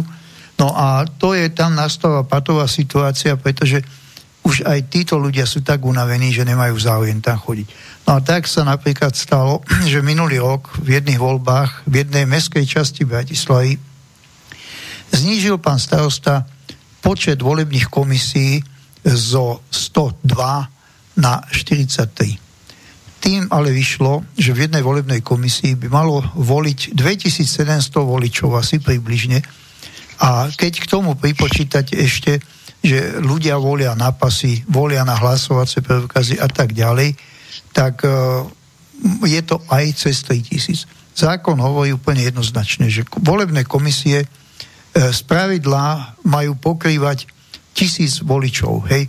Z pravidla je to preto, lebo keď je obec, ktorá má 1400 voličov, voličov, tak aby nemusela mať dve volebné komisie, tak má jednu. Ale keď sa prekročí uh, e, 1500 voličov, tak je také nepísané pravidlo, že by mali byť dve komisie. Takže tu na, mali byť určite tri komisie a tu zodpoveda aj 43 x 3, nie celkom, lebo niektoré sú väčšie, niektoré menšie, ale zodpoveda to tomu, že to bolo zredukované úplne umele. No a naviac, v tejto meskej časti Bratislavy tie volebné komisie boli v jedálni, čiže bolo ich tam viac a ľudia chodili poza chrba tých, čo volili. Veď to není možné. E, to poviem tak, jak je, tam bolo problematické, či bola vôbec zachovaná tajnosť volieb. E, takže asi toto je tá vec, na ktorú som chcel ako poukázať. No a potom niektoré ďalšie veci. E, nemáme napríklad na ščítacích hárkov kolónku počet vydaných hlasovacích preukazov a samozrejme pri ščítaní není kolónka počet použitých hlasovacích preukazov a nie je tam ani kolónka počet voličov, ktorí volili napríklad na pasy. E, je s tým dosť veľký problém, e, pretože e, ťažko by sa odhalilo, keby niekto volil, ja neviem, na hlasovací preukaz a keby si spravil nejaký hlasovací preukaz, ktorý teda nezodpovedá originálu hlasovacieho preukazu. No, ja som si tú, túto záležitosť odskúšal, poviem tak, jak je dalo mi to dosť roboty s tým, aby som si vyrobil hlasovací preukaz neplatný. Ja som ho aj označil, e, že na tom hlasovacom preukaze je napísané fotokópia, falzifikát neplatné, údaje človeka, ktorý mi tento preukaz zapožičal na to, aby som si vyhotovil. Vidím ho odtiaľto. No. Áno, aby som si vyhotovil taký falzifikát, som pozačiarkoval, takže není tam nič viditeľné. No a odskúšal som si vlastne, ako to funguje. E, doniesol som to ku nám na komisiu, rozložil som na stôl, neviem, či ich bolo 10 či 12, a chcel som vedieť, aby členovia E, štátnej komisie pre voľby a dohľad nad, teda kontrol nad politickými subjektami, e, povedali, ktorý je platný, ktorý je neplatný. Žiaľ, ani jeden si nevšimol, že všetky tie preukazy majú rovnaké číslo. Hej. Keď som ich na to upozornil, že majú rovnaké číslo, že teda nemôže byť, že môže byť len možná jeden originál, no tak hľadali ten jeden originál nenašli. Tak som ich zase upozornil, že nech sa pozrú zo zadnej strany, sa pozreli zo zadnej strany a na zadnej strany tá bola čistá. No, takže e, tým som si odskúšal, že vlastne je to veľmi ťažko kontrolovateľné. No a potom som vyťahol preukaz z kapse, že toto je originál. Povedal som, že dobre si ho pozrite, tak si ho dobre pozreli. Ja som vyťahol druhú sadu preukazov, ktoré som si vyrobil. No a poviem tak, jak je, zase nikto nedošiel na to, že ten hlasovací preukaz, ktorý je platný a ktorý je neplatný z toho dôvodu, že ten platný hlasovací preukaz má zo zadnej strany to isté číslo, ktoré je napredu čierne, také červené. No a... Tak sa to dá kontrolovať. Tak sa to dá ako kontrolovať. No potom mi bolo povedané, že to je jeden z prvkov ochranných, ktorý je vidieť, ale že je ich tam podstatne viac. Ja môžem povedať, že mám veľmi kvalitnú kopírku a nepoznám nejaký rozdiel medzi originálom a kópiou. Hej, možná pri nekvalitných kopírkach je trošku iná farebnosť a môžu sa zlievať tie tenké bych povedal, znaky, lebo tie či, tenké čiaročky, ktoré sú ako ochranným prvkom. No a ja to mám ale tak, že sa to nezlieva dokopy. No, takže sme si vysvetlili, že je možné takýto e, hlasovací preukaz asi zmanipulovať, keby niekto ako chcel. A naviac som si odskúšal, som išiel do jednej mestskej časti, e, kde teda tie školy sú pomerne blízko, však na sídliskách sú blízko. A môžem povedať, že bol by som schopný, keby som chcel, e, zmanipulovať e, tieto preukazy možno za hodinu 20 kusov. Čo poviem za deň pri voľbách od rána od 7 hodiny do večera do 10 je celkom slušné číslo, najmä keď viac ľudí by to ako robilo. No, čiže je to podľa môjho názoru nie celkom dobe spravené a naviac ja som potom dal jeden podnet na, volalo sa to, že podnet na zlepšenia komfortnosti volieb. E, nechcel som teda nazvať nejakým iným spôsobom, kde som zahrnul vlastne všetky tie problémy, e, ktoré pri tých voľbách ako môžu vzniknúť. No, čiže ja si myslím, že tieto preukazy by mali byť označené QR kódom. Viem, že niektoré štáty na svete majú QR kód na zadnej strane, a že dokonca e, ten QR kód e, je stotožnený s vašim e, tým preukazom, teda s vašou voľbou a že vy si ho viete skontrolovať cez internet, keď tam dáte QR kód, teda z mobilu napríklad, že či tak ste hlasovali, ako to tam je. Je to otázka možná dosť drahej techniky toto spraviť, hej, ale dalo by sa to. Čiže to je tá ďalšia záležitosť. No a potom vyskytujú sa ešte napríklad také zaujímavé prípady. E, keď sa dávajú dokopy komisie, tak v malých obcách je taký zvyk, že poznajú sa vždy tí členovia tých volebných komisí, lebo oni chodia dlhší, dlhší čas do tých volebných komisí a oni ani napríklad si nedávajú, teda nevyťahujú podľa zákona, mal by sa voliť e, predseda komisie, čiže malo by to byť vytiahnuté pri tajnej voľbe z klobúka. Oni sa dohodnú, kto bude predseda komisie. A stal sa mi napríklad počas môjho pôsobenia v tejto komisii prípad, že v jednom veľ, dosť veľkom meste v západo, e, na západnom Slovensku e, my sme nedostali ako strana pozvánky na školenie. No a samozrejme neviem, či boli volení tí predsedovia komisii, alebo neboli tak nakoniec volebná komisia rozhodla, že musia zvolať znova všetkých členov a že musí sa losovať, kto bude predsedom komisie. To by sa nemalo ako stávať, pokiaľ myslím si, že to poučenie je také príliš rýchle tých členov volebnej komisii a že po niektorí ani tí ľudia nechápu, že uh, čo sa tam deje. No, ono žiaľ u nás do tých volebných komisí chodia väčšinou ľudia, ktorí sú chudobní, ktorí žijú z ruky do úst, pretože aj to málo, čo dostanú za tie voľby, tak im môže ako pomôcť. Tohto roku je to tuším 50 eur, čo ja som to vyhlasoval, tak ľudia sa na to chytili, len už bolo neskoro. Hmm. No, ja som, bol, ja som bol ten člen ktorý, tej komisie, ktorý v tom podnete dal, že za 38 eur nikto nedojde voliť a e, navrhoval som, aby to bolo ako v Čechách, kde je za účasť vo volebnej komisii 2500 korún českých, čo je v prepočte 100 eur. Ja som si to nakoniec aj prepočítal a aj mi to tak vychádzalo, že by to malo byť okolo 100 eur. No zrejme štát nemá na to, aby tieto peniaze do toho dal, ale ďakovať Bohu, e, bolo to zmenené na tých 50 eur, a predseda volebnej komisie má myslím 62 eur, lebo je to neatraktívne robiť predsedu, Nech, nechcú to ľudia, keď ho vylosujú, tak povie, že on sa radšej zdá a tak ďalej. No, čiže takýmto spôsobom... Len vás preruším, myslím, že sme obidvaja s Marianom robili predsedu volebnej komisii a Marian chcel niečo povedať, takže nech sa páči. Áno, áno, ja som nerobil predsedu, bol som vo volebnej komisii, No predsedu robil pri jednej príležitosti môj syn, keď bol prvý raz voliť a prvý raz bol vo volebnej komisii a e, chcel by som poukázať na ten príklad, že to malo by sa to síce losovať a môj si sa tam dostal tak, že ho vylosovali, ale v tej e, volebnej komisii môže, na, môžu tam nastať úplne rôzne situácie, nepredvídané. Ono je dobré, keď je ten predseda trochu skúsený, keď už má aj skúsenosť e, z tých volieb, keď e, sa vie orientovať v tých predpisoch vo volebnom zákone a vie zareagovať dosť rýchlo. U nás napríklad v tej našej volebnej komisii, kde sme boli, sa stalo, že už bolo tak nejako tesne 10. hodina, kedy sa už mali zatvárať miestnosti a ešte vtedy prišiel jeden človek a bolo treba ešte rozhodnúť, no proste e, spomenul som pánovi Petrovi predtým, že e, sme sa ponáhľali, pripravovali sme sa tak, že aby sme mohli už po tej desiatej hneď začať spočítavať.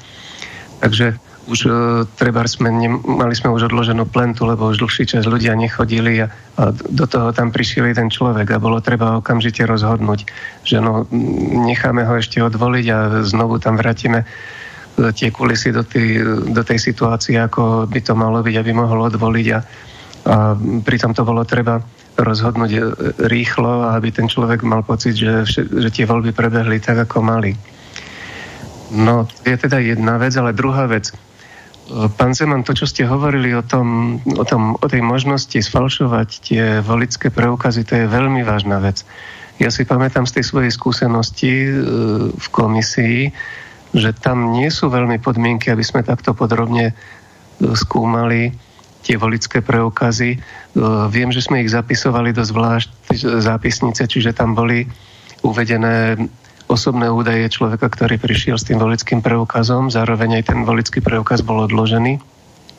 Ale z toho, čo ste rozprávali, som získal dojem, že sa nepočíta s tým, že by sa nejako aspoň námatkovo skontroloval, e, urobila nejaká kontrola, že či ten človek, ktorý volil niekde s volickým preukazom, či náhodou nevolil aj vo svojej domácej e, no, mieste trvalého pobytu prípadne ešte niekde inde? No ja vám na toto tak odpoviem, že ono nepredpokladám, že keď obec vydá e, hlasovací preukaz, že, za, by, že by zabudla vyčarknúť z volického zoznamu toho voliča, ktorému vydala ten preukaz. To, to, to nepokladám za pravdepodobné. No, za druhé, to, čo ste sa pýtali o tom zamknutí volebnej miestnosti, zákon tam hovorí teda o ukončení vole, volie, aktu volie. Zákon hovorí úplne jednoznačne, že o 22. hodine sa má zamknúť volebná miestnosť a že môžu v nej byť len členovia volebnej komisie a pokiaľ to technické e, možnosti sú, tak môžu tam byť aj tzv. pozorovatelia, ktorí nemôžu zasahovať do aktu volieb a tak ďalej, ktorí nemôžu sa tam vyjadrovať a tak ďalej, ktorí môžu pozorovať, akým spôsobom sa to ako ščítava. No a tam je ešte napríklad taká zvláštnosť, že pokiaľ pozorovateľ potrebuje ísť napríklad na toaletu a tak ďalej, tak už nemá právo sa vrátiť do volebnej miestnosti ako pozorovateľ. No, čiže to je ako... No a potom ešte poviem e, k tomu, že opravdu tie hlasovacie preukazy Eh, je tam problém s tým, že oni sa zapisujú a napríklad sme mali problém v jednej obci, kde došlo okolo 900 ľudí na hlasovacie preukazy voliť, pritom tá obec nemá ani toľko svojich vlastných občanov. No a ja som tam bol a boli sme tam asi štyria členovia komisie, pretože nás to zaujímalo, ten počet a tak ďalej. No a ja mám nafotené tu nám mnohé tie E, hlasovacie preukazy, ktoré boli ako vystavené obcami. No a tam je strašne veľa chýb. Je tam veľa chýb, že napríklad na tých hlasovacích preukazoch e, chýbajú, e, ja neviem, pečiatka obce. E, Není tam Vidím. podpis človeka, ktorý to vystavoval. Podpisuje to starosta alebo primátor obce, hoci to má podpisovať tá pracovnička, ktorá to vystavila a tak ďalej. A to percento je pomerne veľké. Ja keď som si to prepočítal na počet tých voličov, ktorí volili v tej obci, tak mi vyšlo z počtu vydaných preukazov hlasovacích na Slovensku, že mohla byť chyba až 12 tisíc. No a keď si do toho pripočítam, že e, našiel som tam dva volické preukazy, pardon, e,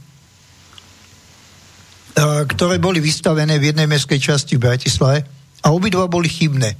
A zrovna z hodou okolností starosta tejto meskej časti v rozhlase vyhlásil, že tento rok bolo, alebo v týchto voľbách bolo veľmi veľa voličov, ktorí volili na e, hlasovací preukaz a že u nich to bolo až 2400. No až boli všetky vystavené, ak tie dva, čo som zachytil, tak vlastne by to malo byť 2400 hlasovacích preukazov naviac oproti tým, čo som ja to percentuálne zátal, ktoré sú neplatné.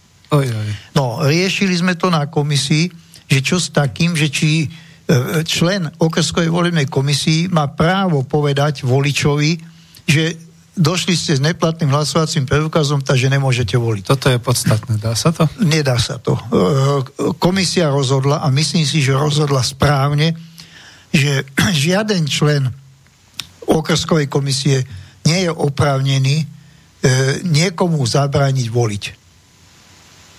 Aha, no. Takže pri otvorenosti a možnosti falšovania nemáme možnosť zabrániť voličovi. No, toto nehovorím, že je falšovanie. Uh-huh. E, toto hovorím, že to sú chyby, uh-huh. ktoré spôsobujú miestne a mestské úrady. Uh-huh. No, pán Zeman, ja si typujem, že tá obec, o ktorej ste hovorili, bola Demenovská dolina. Nie, vôbec. No, pretože v Demenovskej doline sme mali presne taký istý prípad, že tam tí ľudia, ktorí chodia lyžovať do Jasnej, tak ich bolo viacej ako domácich obyvateľov a tam sa sčítovali hlasy do 4. v noci v minulých voľbách. Áno, áno, v Demeneskej doline bolo aj niečo iné ešte. E, to je už dávnejšie, možno 6-8 rokov, že v Demeneskej doline do toho veľkého hotela, čo tam je, bolo nahlásených okolo 180 ľudí, ktorí si tam spravili trvalý pobyt a vlastne kreslili celé voľby v Demenovskej doline. Vieme, prečo to je, lebo je to zaujímavá lokalita no a nepotrebovali tam, aby v miestnom zastupiteľstve boli domáci, ale aby tam boli aj nejakí iní. Čiže pri tých e, voľbách do komunálnych. Aha. No. no. Takže, pán Zeman, ja sa spýtam ešte, ešte raz, pretože ak by niekto chcel e, falšovať e, výsledky volieb niekde, tak tých preukazov si urobí ešte rádovo viac ako vy, teda nie 20, ale povedzme stovky. A je teda možné nejakým spôsobom, lebo určite to nebude potom, nepoužije ich na jednom mieste, bude celý deň obchádzať po rôznych okrskoch e, v okolí. E, je možné nejako to vypátrať, že sa niečo takéhoto stalo? E, ja som do toho podnetu dal návrh, aby Obce totiž môžu vydávať hlasovacie preukazy v piatok do 12. hodiny. Už potom nemôžu vydať žiaden hlasovací preukaz. Aby každá obec mala povinnosť nahlásiť na okresný úrad do 14. hodiny, koľko bolo vydaných hlasovacích preukazov a aby okresy toto hlásili na kraje, e, pardon, hlásili na ministerstvo vnútra, lebo okresné úrady patria pod ministerstvo vnútra a aby teda sa to dostalo do tej celorepublikovej komisie eh, skôr, jak začnú voľby, aby bolo jasné, koľko tých preukazov bolo vydaných.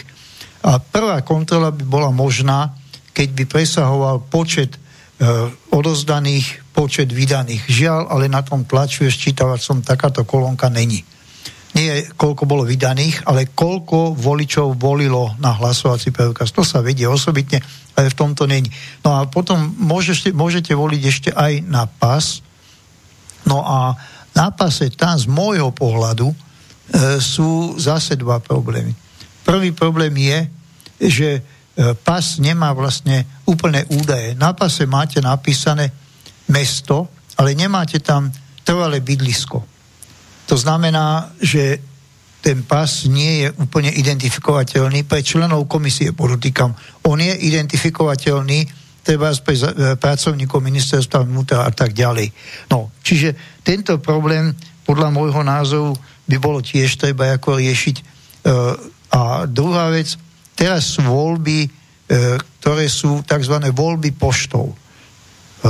Mám teda dosť, poviem tak, jak je, podnetov z občanov, ktorí žijú v zahraničí, že im boli poslané tie obálky hlasovacie aj s materiálmi a nebola tam obálka tá, ktorou sa ako volí.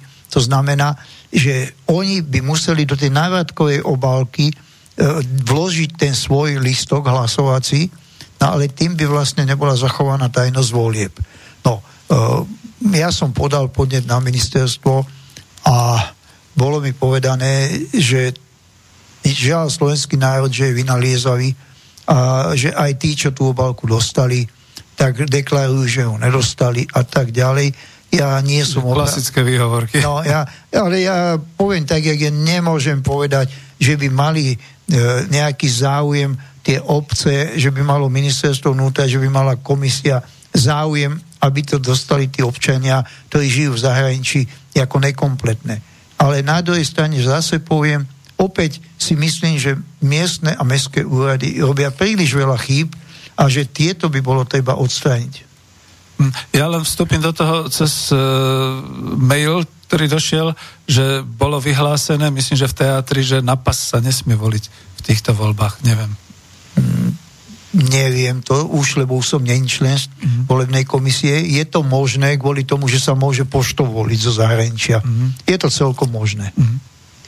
No, Lebo viete, rozdiel je v tom ten... Vo väčšine okrskových komisí nebral ako problém, lebo e, kedysi som žil v malej obci a tam, tam bolo asi tisíc obyvateľov a e, keď je, je asi 10 ľudí v okrskovej komisii, tak e, no, mňa tam poznali všetci, ale je veľká pravdepodobnosť, že každý, kto príde voliť, že ho aspoň niekto do okrskovej komisie pozná, takže skôr vynimočne E, je tam problém s tou identifikáciou.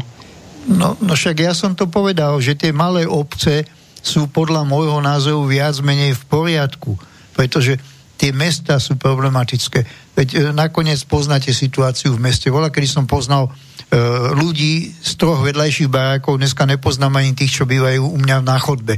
No, čiže je tu úplná anonimita a presne taká anonimita je aj v tej volebnej miestnosti. A pán Zeman, k tým voľbám poštov, to je veľmi dobré, že ste to spomenuli, ja som to mal nachystané ako poznámku, e, ako otázku. Zaujímalo by ma, okrem toho teda, že chodili e, tie obalky a tie listky nekompletné alebo s chybami, tak e, vidíte tam ešte nejaké iné riziko, ktoré pri sčítaní týchto hlasov by mohlo vyplynúť? No pri sčítaní tých hlasov ja som navrhoval, aby listok, ktorý není v tej obálke, ktorej má vysto, opatrenou vodotlačou, aby bol považovaný za platný, tak jak tie hlasovacie preukazy, ktoré boli chobni, ch, e, zle vystavené a boli uznané za platné. Čiže to je môj názor na to. Každý môžeme mať svoj osobný názor, ja mám takýto osobný názor, lebo tým vlastne zabraníme tomu voličovi zo zahraničia voliť, keď mu neuznáme to, že či to je kompletné, alebo nie je to kompletné. Aha, a my máme dosť voličov, pán Zeman, my máme dosť voličov zo zahraničia a ja osobne, ktorí teda sa o toto zaujímali a poslali včas všetko. Ale tam bola hlavne aj otázka, že či to včas aj príde. To ide no. poštov a či to včas odoberú.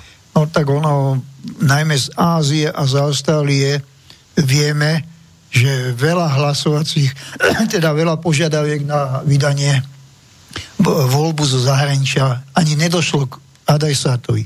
V Austrálii kvôli požiarom a teraz kvôli tomu koronavírusu ani do Číny napríklad a do priláhlých krajín. No, to je pekné, takže neviem. No, Marian, vy máte slovo, ja to len do toho dokecávam. Mm. No celkom by ma zaujímalo napríklad do tej Číny alebo do tej Austrálie, koľko asi tých obalok mohlo ísť rádovo? To vám neviem ani povedať. Viem, že také číslo, ktoré sa uvádza, že by malo voliť zo zahraničia okolo 50 tisíc občanov, ale neviem, či, sú to, či je to číslo uvádzané z tých, ktorí si požiadali, alebo či sú to tie, ktoré doteraz prišli. No, pán Zeman, e, sledoval som tieto údaje. Ministerstvo vnútra oznámilo, že asi 4 tisíc bolo e, tých občanov, ktorí majú v zahraničí trvalý pobyt. A zvyšok sú tí občania, ktorí majú trvalý pobyt na Slovensku a teda mohli by prísť voliť e, ako normálne do miesta trvalého bydliska, ale je to pre nich pohodlnejšie, lebo momentálne z pracovných dôvodov alebo kvôli štúdiu alebo z iných dôvodov sa práve v čase volie budú nachádzať v zahraničí a títo si požiadali teda o možnosť voľby poštou. No ja nevidím medzi tým rozdiel, tí, čo majú trvalé bydlisko na Slovensku a tí, čo majú trvalé bydlisko v zahraničí. Tam v podstate není žiaden rozdiel, obidvaja budú voliť ako poštou, hej, takže e, to je podľa môjho názoru úplne normálne, tam netreba medzi nimi rozlišovať. No, väčší problém vidím e, v tých hlasovacích preukazov, to sú tí, ktorí dojdú voliť sem, ale žijú v zahraničí, napríklad sú to študenti, teda, ktorí študujú v Brne a tak ďalej.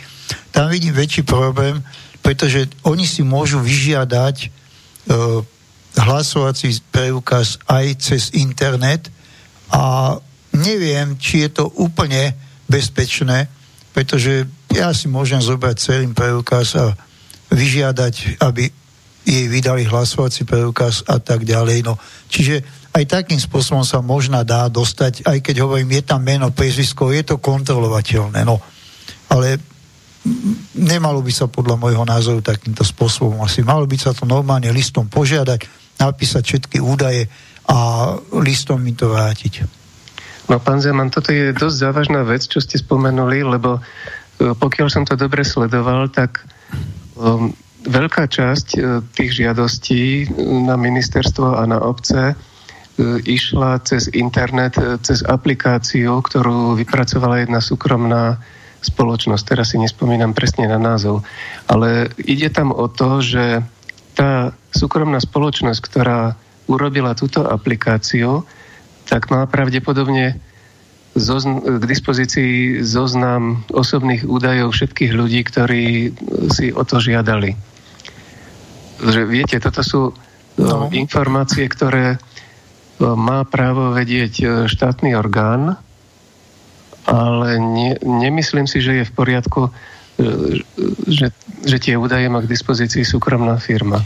Áno, ja to poviem tak, že s osobnými údajmi sú problémy aj vo volebných miestnostiach, pretože e, vlastne tie hárky tých voličov nie sú robené tak, aby tie osobné údaje nemohol vidieť niekto ďalší. Potom to otáčajú hore nohami, zakrývajú e, tam, kde je ten osobný údaj toho voliča a tak ďalej. To tiež podľa môjho názoru bolo treba riešiť, aby takýmto spôsobom teda to nemohlo byť. No a e, to, čo hovoríte, ja vám verím, že je to tak, jak hovoríte, len ja som není expert na výpočtovú techniku a tak ďalej, no takže pravdepodobne no, tam dochádza ja... k porušeniu tých osobných údajov. Ochrane ja smerom teraz ani nie k tomu, akože ku krádeži tých osobných údajov. Tam ide len o to, že ako ste m, mm, spomínali, že je možnosť nechať si e, vytvoriť e, hlasovací preukaz e, na cudzie meno, tak vlastne teraz tá súkromná firma má zoznam ľudí, ktorí si požiadali o voľbu poštou, čiže neprídu voliť do e, svojho miesta trvalého bydliska a na ich meno je možné urobiť e, hlasovacie preukazy, ktoré... Viem, ale to je kontrolovateľné, lebo spáruje sa občianský preukaz s tým hlasovacím preukazom a tam ten problém pravdepodobne nie je taký, ako keď by ste si vyrobili falošný hlasovací preukaz. Lebo tam tie údaje vaše sedia s tými údajmi, ktoré sú na tom hlasovacom preukaze. E, áno, proste potrebovali by ste mať aj falošný... Áno, áno, to, to nepredpokladám zase. Tak, až takú vynaliezavosť nemajú občania, ktorí chcú teda robiť problémy. Ja sa trošku, trošku len kvôli mailu že došiel nám taký zaujímavý mail, jeden zlostný a jeden pochvalný, ale obidva sú zhodné v tom, vidíte, to je to, keď sa na niečom dokážeme zhodnúť. Reláciu o voľbách mal robiť koróny v nejakej najpočúvanejšej relácii. Takže, pán Zeman, ja pokúsim sa potom Borisovi povedať, že či by ste ešte neprišli, možno do piatka, alebo či, či nebudete mať chuť hovoriť. A potom tú druhú časť, že ale nie, tuto v klube národospodárov, lebo nám trieštite sily. A druhý zase hovoria, a to je dôležité, aby sme vedeli, ako vlastne máme voliť, lebo pri tom všetkom cirkuse v mass médiách sa o tomto nikde poriadne nedozviete. Takže to sú dva názory, ale obidva vás chvália a ja naozaj poviem pánu Koronimu, či by nechcel s vami ešte reláciu večer niekedy. Mm. Pardon, Marian, že ja, som vstúpil. Ja nemám ako problém, poviem na rovinu tak, jak mm. je. Mhm. No ale ešte poviem o niektorých ďalších veciach, hej. Vo voľbách bývajú problémy, napríklad, že e, auta sú polepené e, reklamnými teda vecami, ktoré propagujú nejakú stranu a tak ďalej. Zákon hovorí jednoznačne, že tie auta nemôžu sa pohybovať v blízkosti volebných miestností Aha. a tak ďalej, Aha. hej. No ale dobrým zvykom je, že tieto auta stoja niekde na parkovisku obchodného domu ešte aj v sobotu, keď sú voľby a tak ďalej. A tam je potom ten problém, že či je to e, reklama, ktorá je zameraná na voľby, alebo či je to reklama tr, e, trvalá. Lebo niektoré politické subjekty majú trvalú reklamu, ktorú tam majú celý rok, nemajú tam číslo a nie je to zamerané na voľby. A niektoré E, teda majú zamerané na voľby, ktoré už vyslovene vyzývajú ľudí, je tam číslo strany a tak ďalej.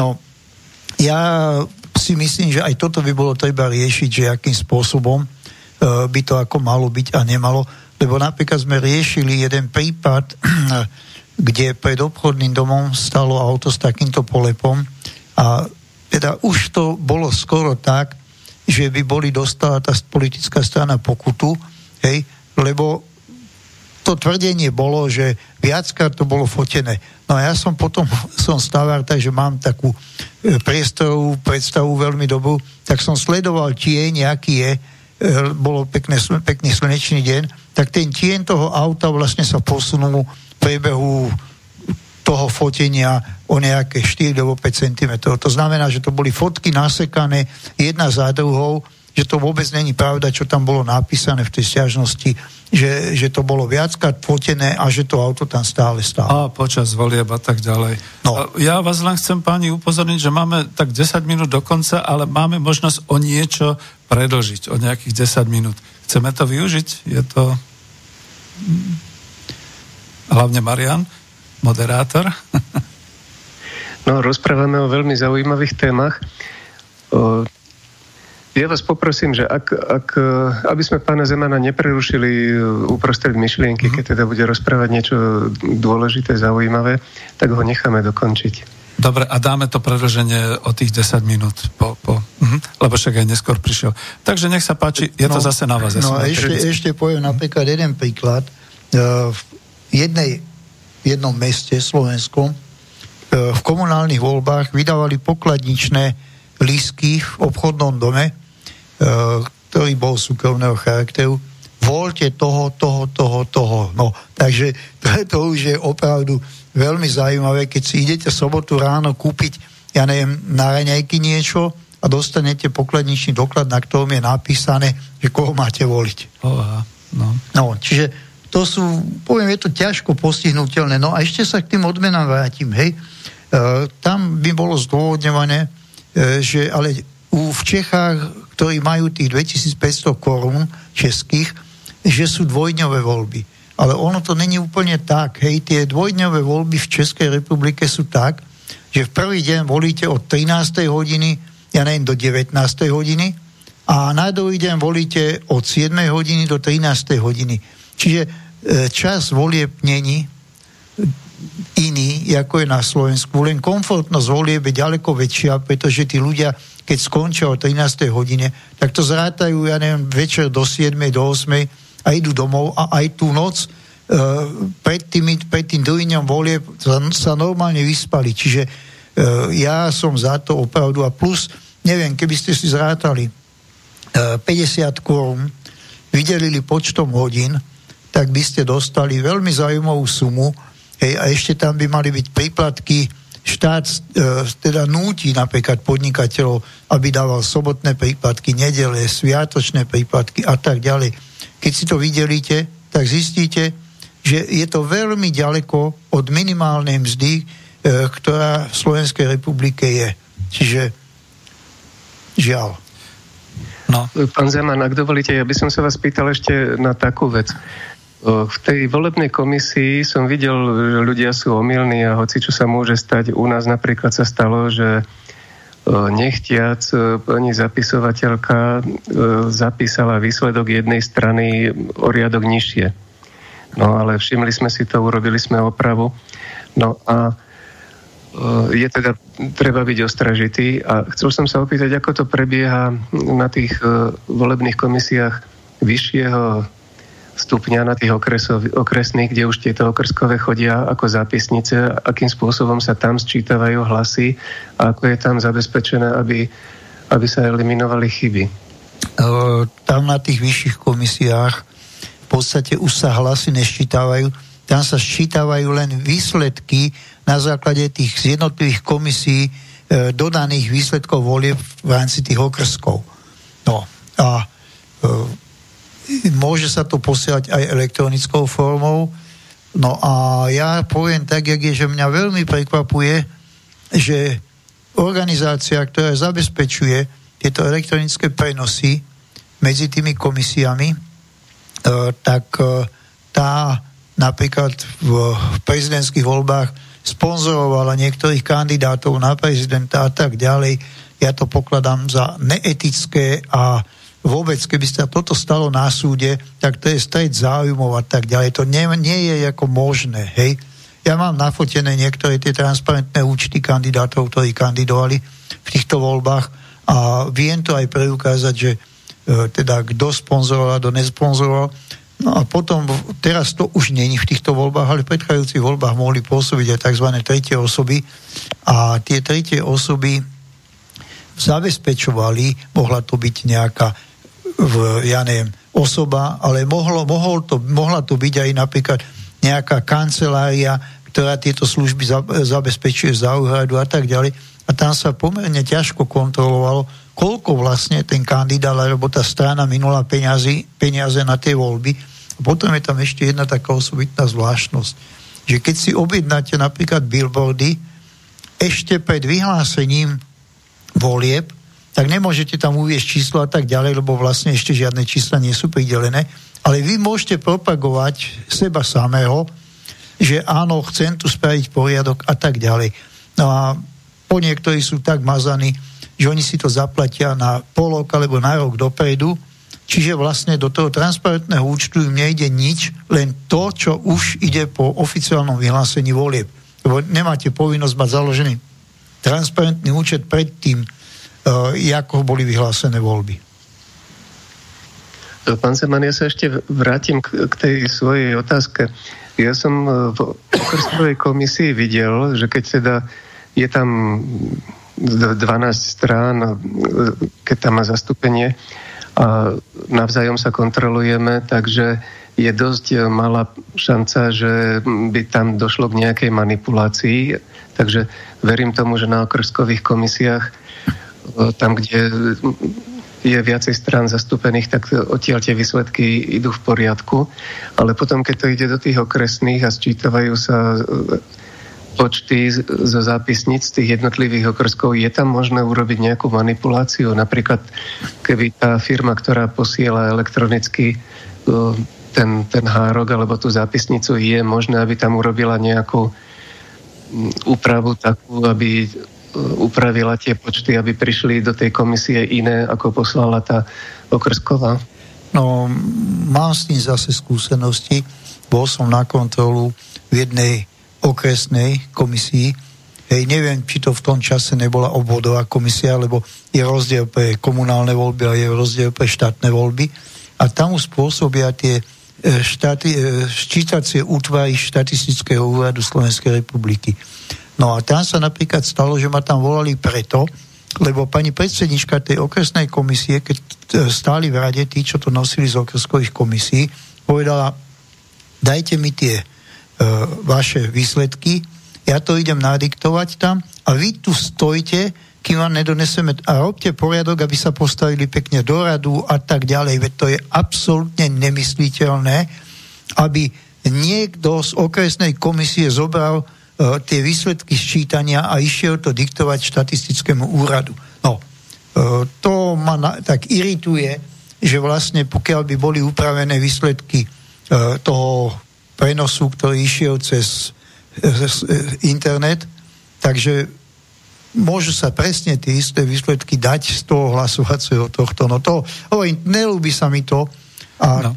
je veľa problémov, ja si myslím, že by nemal byť problém, aby boli urny plexisklové, priesvitné, aby bolo vidieť, že či tam hodil, lebo nehodil ten hlasovací, aby bolo vidieť približne tú úroveň, koľko tam tých listkov hlasovacích je. A napríklad pokiaľ viem, tak v Rusku sú namontované kamery tak, aby nemohli, e, nevideli vám na ten hlasovací listok, koho zaznačujete, ale aby videli, či ste nevytiahli z kapse niečo, či ste niečo nespravili, čo nemáte spraviť. No. Aha. Ja by som teraz chcel, že máme ešte teda 10 minút, predlžujeme to tých 10 minút, máme to povolené z Bystrice a hneď to využijem na e, skôr teda ako takú pripomienku, ani neviem, či otázku, presne v tom zmysle, že e, za prvé, ja som tiež zažil tú svoju skúsenosť, keď e, som robil toho e, vedúceho toho volebného okrsku a čakali sme na Inchebe dlhé, dlhé nočné hodiny, kým nám to spracujú. A tiež sa mi nepáčila jedna vec že jednoducho tá dievčina alebo pani, ktorá to spracovávala potom do počítača, odišla, bola niekde za takou plentou, tam to niekde sčítavali. Ja som tam sedel na stoličke, už som driemal, ale absolútne som nemal kontrolu ani prehľad, čo tam ona sčítava, ako to ona robí a tak ďalej. Čiže nevidel som jej na tie prsty, čo už potom ona robila. A potom druhá vec, ľudia aj tu niekde písali, že spracováva to teraz ESET elektronicky. To znamená, my to všetko urobíme z prvotných dokladov, celé voľby si skontrolujeme z, z prvotných dokladov, potom to odovzdáme nejakým operátorom, kde to už má v rukách ESET. A to sa mnohým nelúbi. No, ja som nemenoval firmu, hej, ale e, poviem na rovinu, ani mne sa to nelúbi.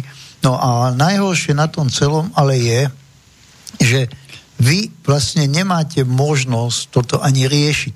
Ja som pripravil vlastne e, celú tú stiažnosť e, pánovi Harabinovi e, na tie prezidentské voľby. Je zaujímavé, že veľmi rýchlo sa rozhodlo, že nebude sa predlžovať volebné moratórium na verejné teda prieskumy volické, ale doteraz sa nerozhodlo, či to bolo platné, lebo nebolo platné, hej? No. no či tam neboli ako problémy. A ja som presvedčený, že veľa chýb spravili aj politici, poviem to úplne na rovinu. To, čo sa dialo v našom parlamente, že pánovi prezidentovi Kiskovi, keď bolo treba dovoliť 9 ústavných sudcov a mal dostať 18 uh, e, ako návrhov, z ktorých by tých 9 musel vybrať, tak sa mu to dávalo po kusku 4, 2, 6 a tak ďalej. No a samozrejme, on využil svoje právo, bojkotoval to a tak ďalej. A preto napríklad ústavný súd nebol funkčný v čase, keď mal o tomto rozhodnúť a tak ďalej. Hej, to je jedna vec. A druhá vec, tam není len stiažnosť Harabina, tam je viac stiažností, ale sú stiažnosti aj na porušenie zákona na policiu. Neviem, aký je tam postup, že či policia môže nechať otvoriť, lebo nemôže nechať otvoriť, ale mňa by veľmi zaujímalo, keby sa napríklad, e, nie na celom Slovensku, ale keby sa preventívne napríklad e, spravilo otvorenie urient v e, obciach, kde teda sú neprispôsobiví občania, respektívne v niektorých mestských častiach, alebo tam, kde bolo veľa hlasovaní na hlasovacie preukazy. Hm. Ja len do toho vstúpim, prepač Marian, máme telefón prvý a posledný, ale neviem, či zostal na linke. Dobrý deň. Dobrý deň, pozdravujem vás. Ja mám len taký podnet, keďže ste spomínali niečo, jak je to niekde v zahraničí, že si človek môže overiť, že podľa QR kódu, prípadne inak ako hlasoval tak e, podľa mňa toto by nebolo šťastné riešenie kvôli tomu, že by z toho mohla byť pekná volebná korupcia, lebo dajme tomu nejaký ten koruptér by uh, jednoducho prideloval peniaze podľa toho, a poď sem ukáž, ty si hla, ako, a pozriem si, ako si hlasoval. Zadáš svoje men, mená, hesla, alebo aké tie prístupové kódy, áno, a vidím, áno, ty, ty, ty si mal takýto listok, ty si takto hlasoval, dobre, tu máš tu máš vyplatené. Aha, Takže, dobre. A ďal, ďalšia vec ešte taký podne samozrejme už len do budúcnosti, že e, čo sa týka tých e, hlasovacích preukazov, tam by mala byť nejaká online aplikácia, že keď už niekto ten hlasovací lístok, teda ten hlasovací preukaz nejakej komisii použije, hneď by mal ten uh, predseda alebo ten poverený uh, komisár zadať do aplikácie, že áno, tento lístok už bol použitý. A keď by mu náhodou vyšlo, že vážený, ale to, čo zadávate, to, to už bolo použité, no jednoducho, že to by bolo vlastne že a ešte k tomu, že bolo to použité tam a tam, tak to, to už by bola vlastne, bol vlastne dôvod, že dajme tomu, že bolo by tam aj to meno, priezvisko a prípadne nejaké ďalšie údaje, že áno, t- lístok na tohoto človeka už bol použitý, čiže to len tak do budúcnosti. Dobre, veľmi pekne ďakujem. Ja, ja vám na veľmi to pekne odpoviem, ďakujem, dovidenia. Sme, ja vám na to odpoviem, asi sme sa nie celkom rozumeli. Ja som hovoril o QR kóde na hlasovacom preukaze. QR kód na hlasovacom preukaze ešte neodhaluje voľbu toho voliča, pretože on volí za plentov, na volický lístok, teda na hlasovací lístok. Čiže ten volič by si, e, teda e, ten QR kód, ktorý by bol na hlasovacích preukazov, by slúžil preto, aby to stačí priložiť k snímaču a okamžite vedia, ja neviem, či policia, či, či volebná komisia, že či ten QR kód bol použitý jedenkrát, dvakrát, trikrát. Teraz, keď to máte podľa čísel kontrolovať, tak to je, poviem, sizifovská robota nemožná, hej? A QR kód, ktorý je na uh, volickom, teda na tom uh, na volickom lístku, tak ten nemôže nikto odhaliť, ako ste volili, lebo tam vaše meno není. Vy si neviete stotožniť dokopy meno hlasovacieho preukazu alebo meno občianského preukazu a meno vašej voľby. To máte len vy v mobile a z toho si viete skontrolovať, či to bolo tak, lebo nebolo. A neverím, že niekto by bol ochotný, kto by chcel manipulovať voľby, po voľbách vám niečo vyplatí za to, že ste volili toho alebo toho. A máme teda Ani... posledných pár minút, ale nech sa páči, Marian. Chcel, mm-hmm. Prepačte, ale chcel by som upozorniť na to, že ako hovoril náš e, posluchač o tej aplikácii online, e, tak mohlo by byť mohol by to byť ako dobrý podnet na to. Uvedomil som si, že my máme mnohí už občianské preukazy s čipom a že občianské preukazy, keď sú teraz vo forme kartičky, tak majú tam taký pásik, ktorý je skenovateľný a dá sa spracovať strojovo. Takže to by vyriešilo aj tie problémy, o ktorých hovoril pán Zeman, o tých zoznamoch a o tom, že treba niečo zakrývať a niečo podpisovať a vyčiarkávať zo zoznamu. Tak ak by bolo možné skenovať občianské preukazy voličov s tým, že by o zvyšok sa postarala elektronika, tak by nám to mohlo uľahčiť život a znižiť chybovosť. Je to celkom možné, len to by museli všetci mať e, rovnaký ten občianský preukaz, lebo ináč je to zase nekontrolovateľné a len si problémy narobíme. No, to už je ale o tej budúcnosti. E, ide o sobotu. E, je ešte niečo, čo by sme chceli odporučiť voličom, čo by mohli urobiť e, e, v tú sobotu? Nemyslím teda ako voliť, ale ako dôverovať tomu volebnému systému, nejakú prevenciu alebo niečo podobné. To sú ja, ja som nehovoril a nenavádzal voličov, aby robili problémy. Ja som práve hovoril, aby bola čistota volieb a tá môže byť len vtedy, keď voliči budú ostražití, budú kontrolovať, čo sa v tej volebnej miestnosti deje a tak ďalej. Hej, to je jedna vec. A druhá vec, aby volebné komisie maximálne zodpovedne si vykonávali tú svoju prácu a aby nepripustili, aby čokoľvek sa tam mohlo ako stať. No lebo otvorenie urien ešte sa nestalo u nás a poviem na rovinu, ani neverím, že sa niekedy stane, lebo to by bola strašná robota. EH prepočítavanie. Marian, posledné slovo. No ja by som mal tiež ešte jeden námet. E, ísť do tej volebnej okrskovej komisie a prispieť k tomu, aby, aby sa to postražilo. No ale teraz už nemôžete ísť do okrskovej volebnej. Môžete ísť ako pozorovateľ. Ale tam sa musíte nahlásiť, treba, keď dojdete voliť, lebo môže sa stať, že večer už je tam toľko pozorovateľov nahlásených, že sa nezmestia do miestnosti, respektívne, že by rušili ten akt ščítavania takže už vás nemusia ako, tam ako pustiť. A toto už máme asi posledné slova pred skončením. Čiže Marian, kľudne, e, veľmi pekne vám ďakujem za to, že ste moderovali túto reláciu, pretože bola užitočná.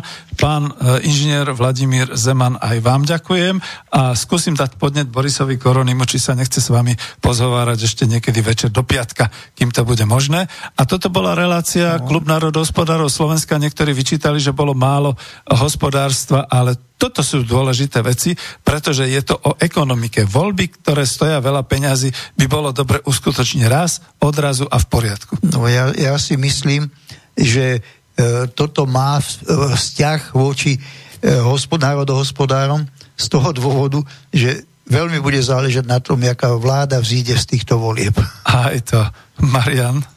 Ja vám obom, páni, ďakujem za veľmi zaujímavú reláciu a som vďačný za tú čest, že som e, to s vami mohol stráviť. Veľmi pekne ďakujem aj ja a nestretávame sa naposledy, takže dám pesničku, ktorá už asi bude potom zrušená, ale áno, nech sa páči, pán Zeman. Ja by som sa chcel ešte posluchačom poďakovať za otázky, za maily a tak ďalej a ešte raz ich vyzvať k ostražitosti. Pekný večer, pajem. Veľmi pekne ďakujeme. Do počutia a po voľbách sa znova stretneme. Táto relácia vznikla za podpory dobrovoľných príspevkov našich poslucháčov. I ty sa k ním môžeš pridať. Viac informácií nájdeš na www.slobodnyvysielac.sk Ďakujeme.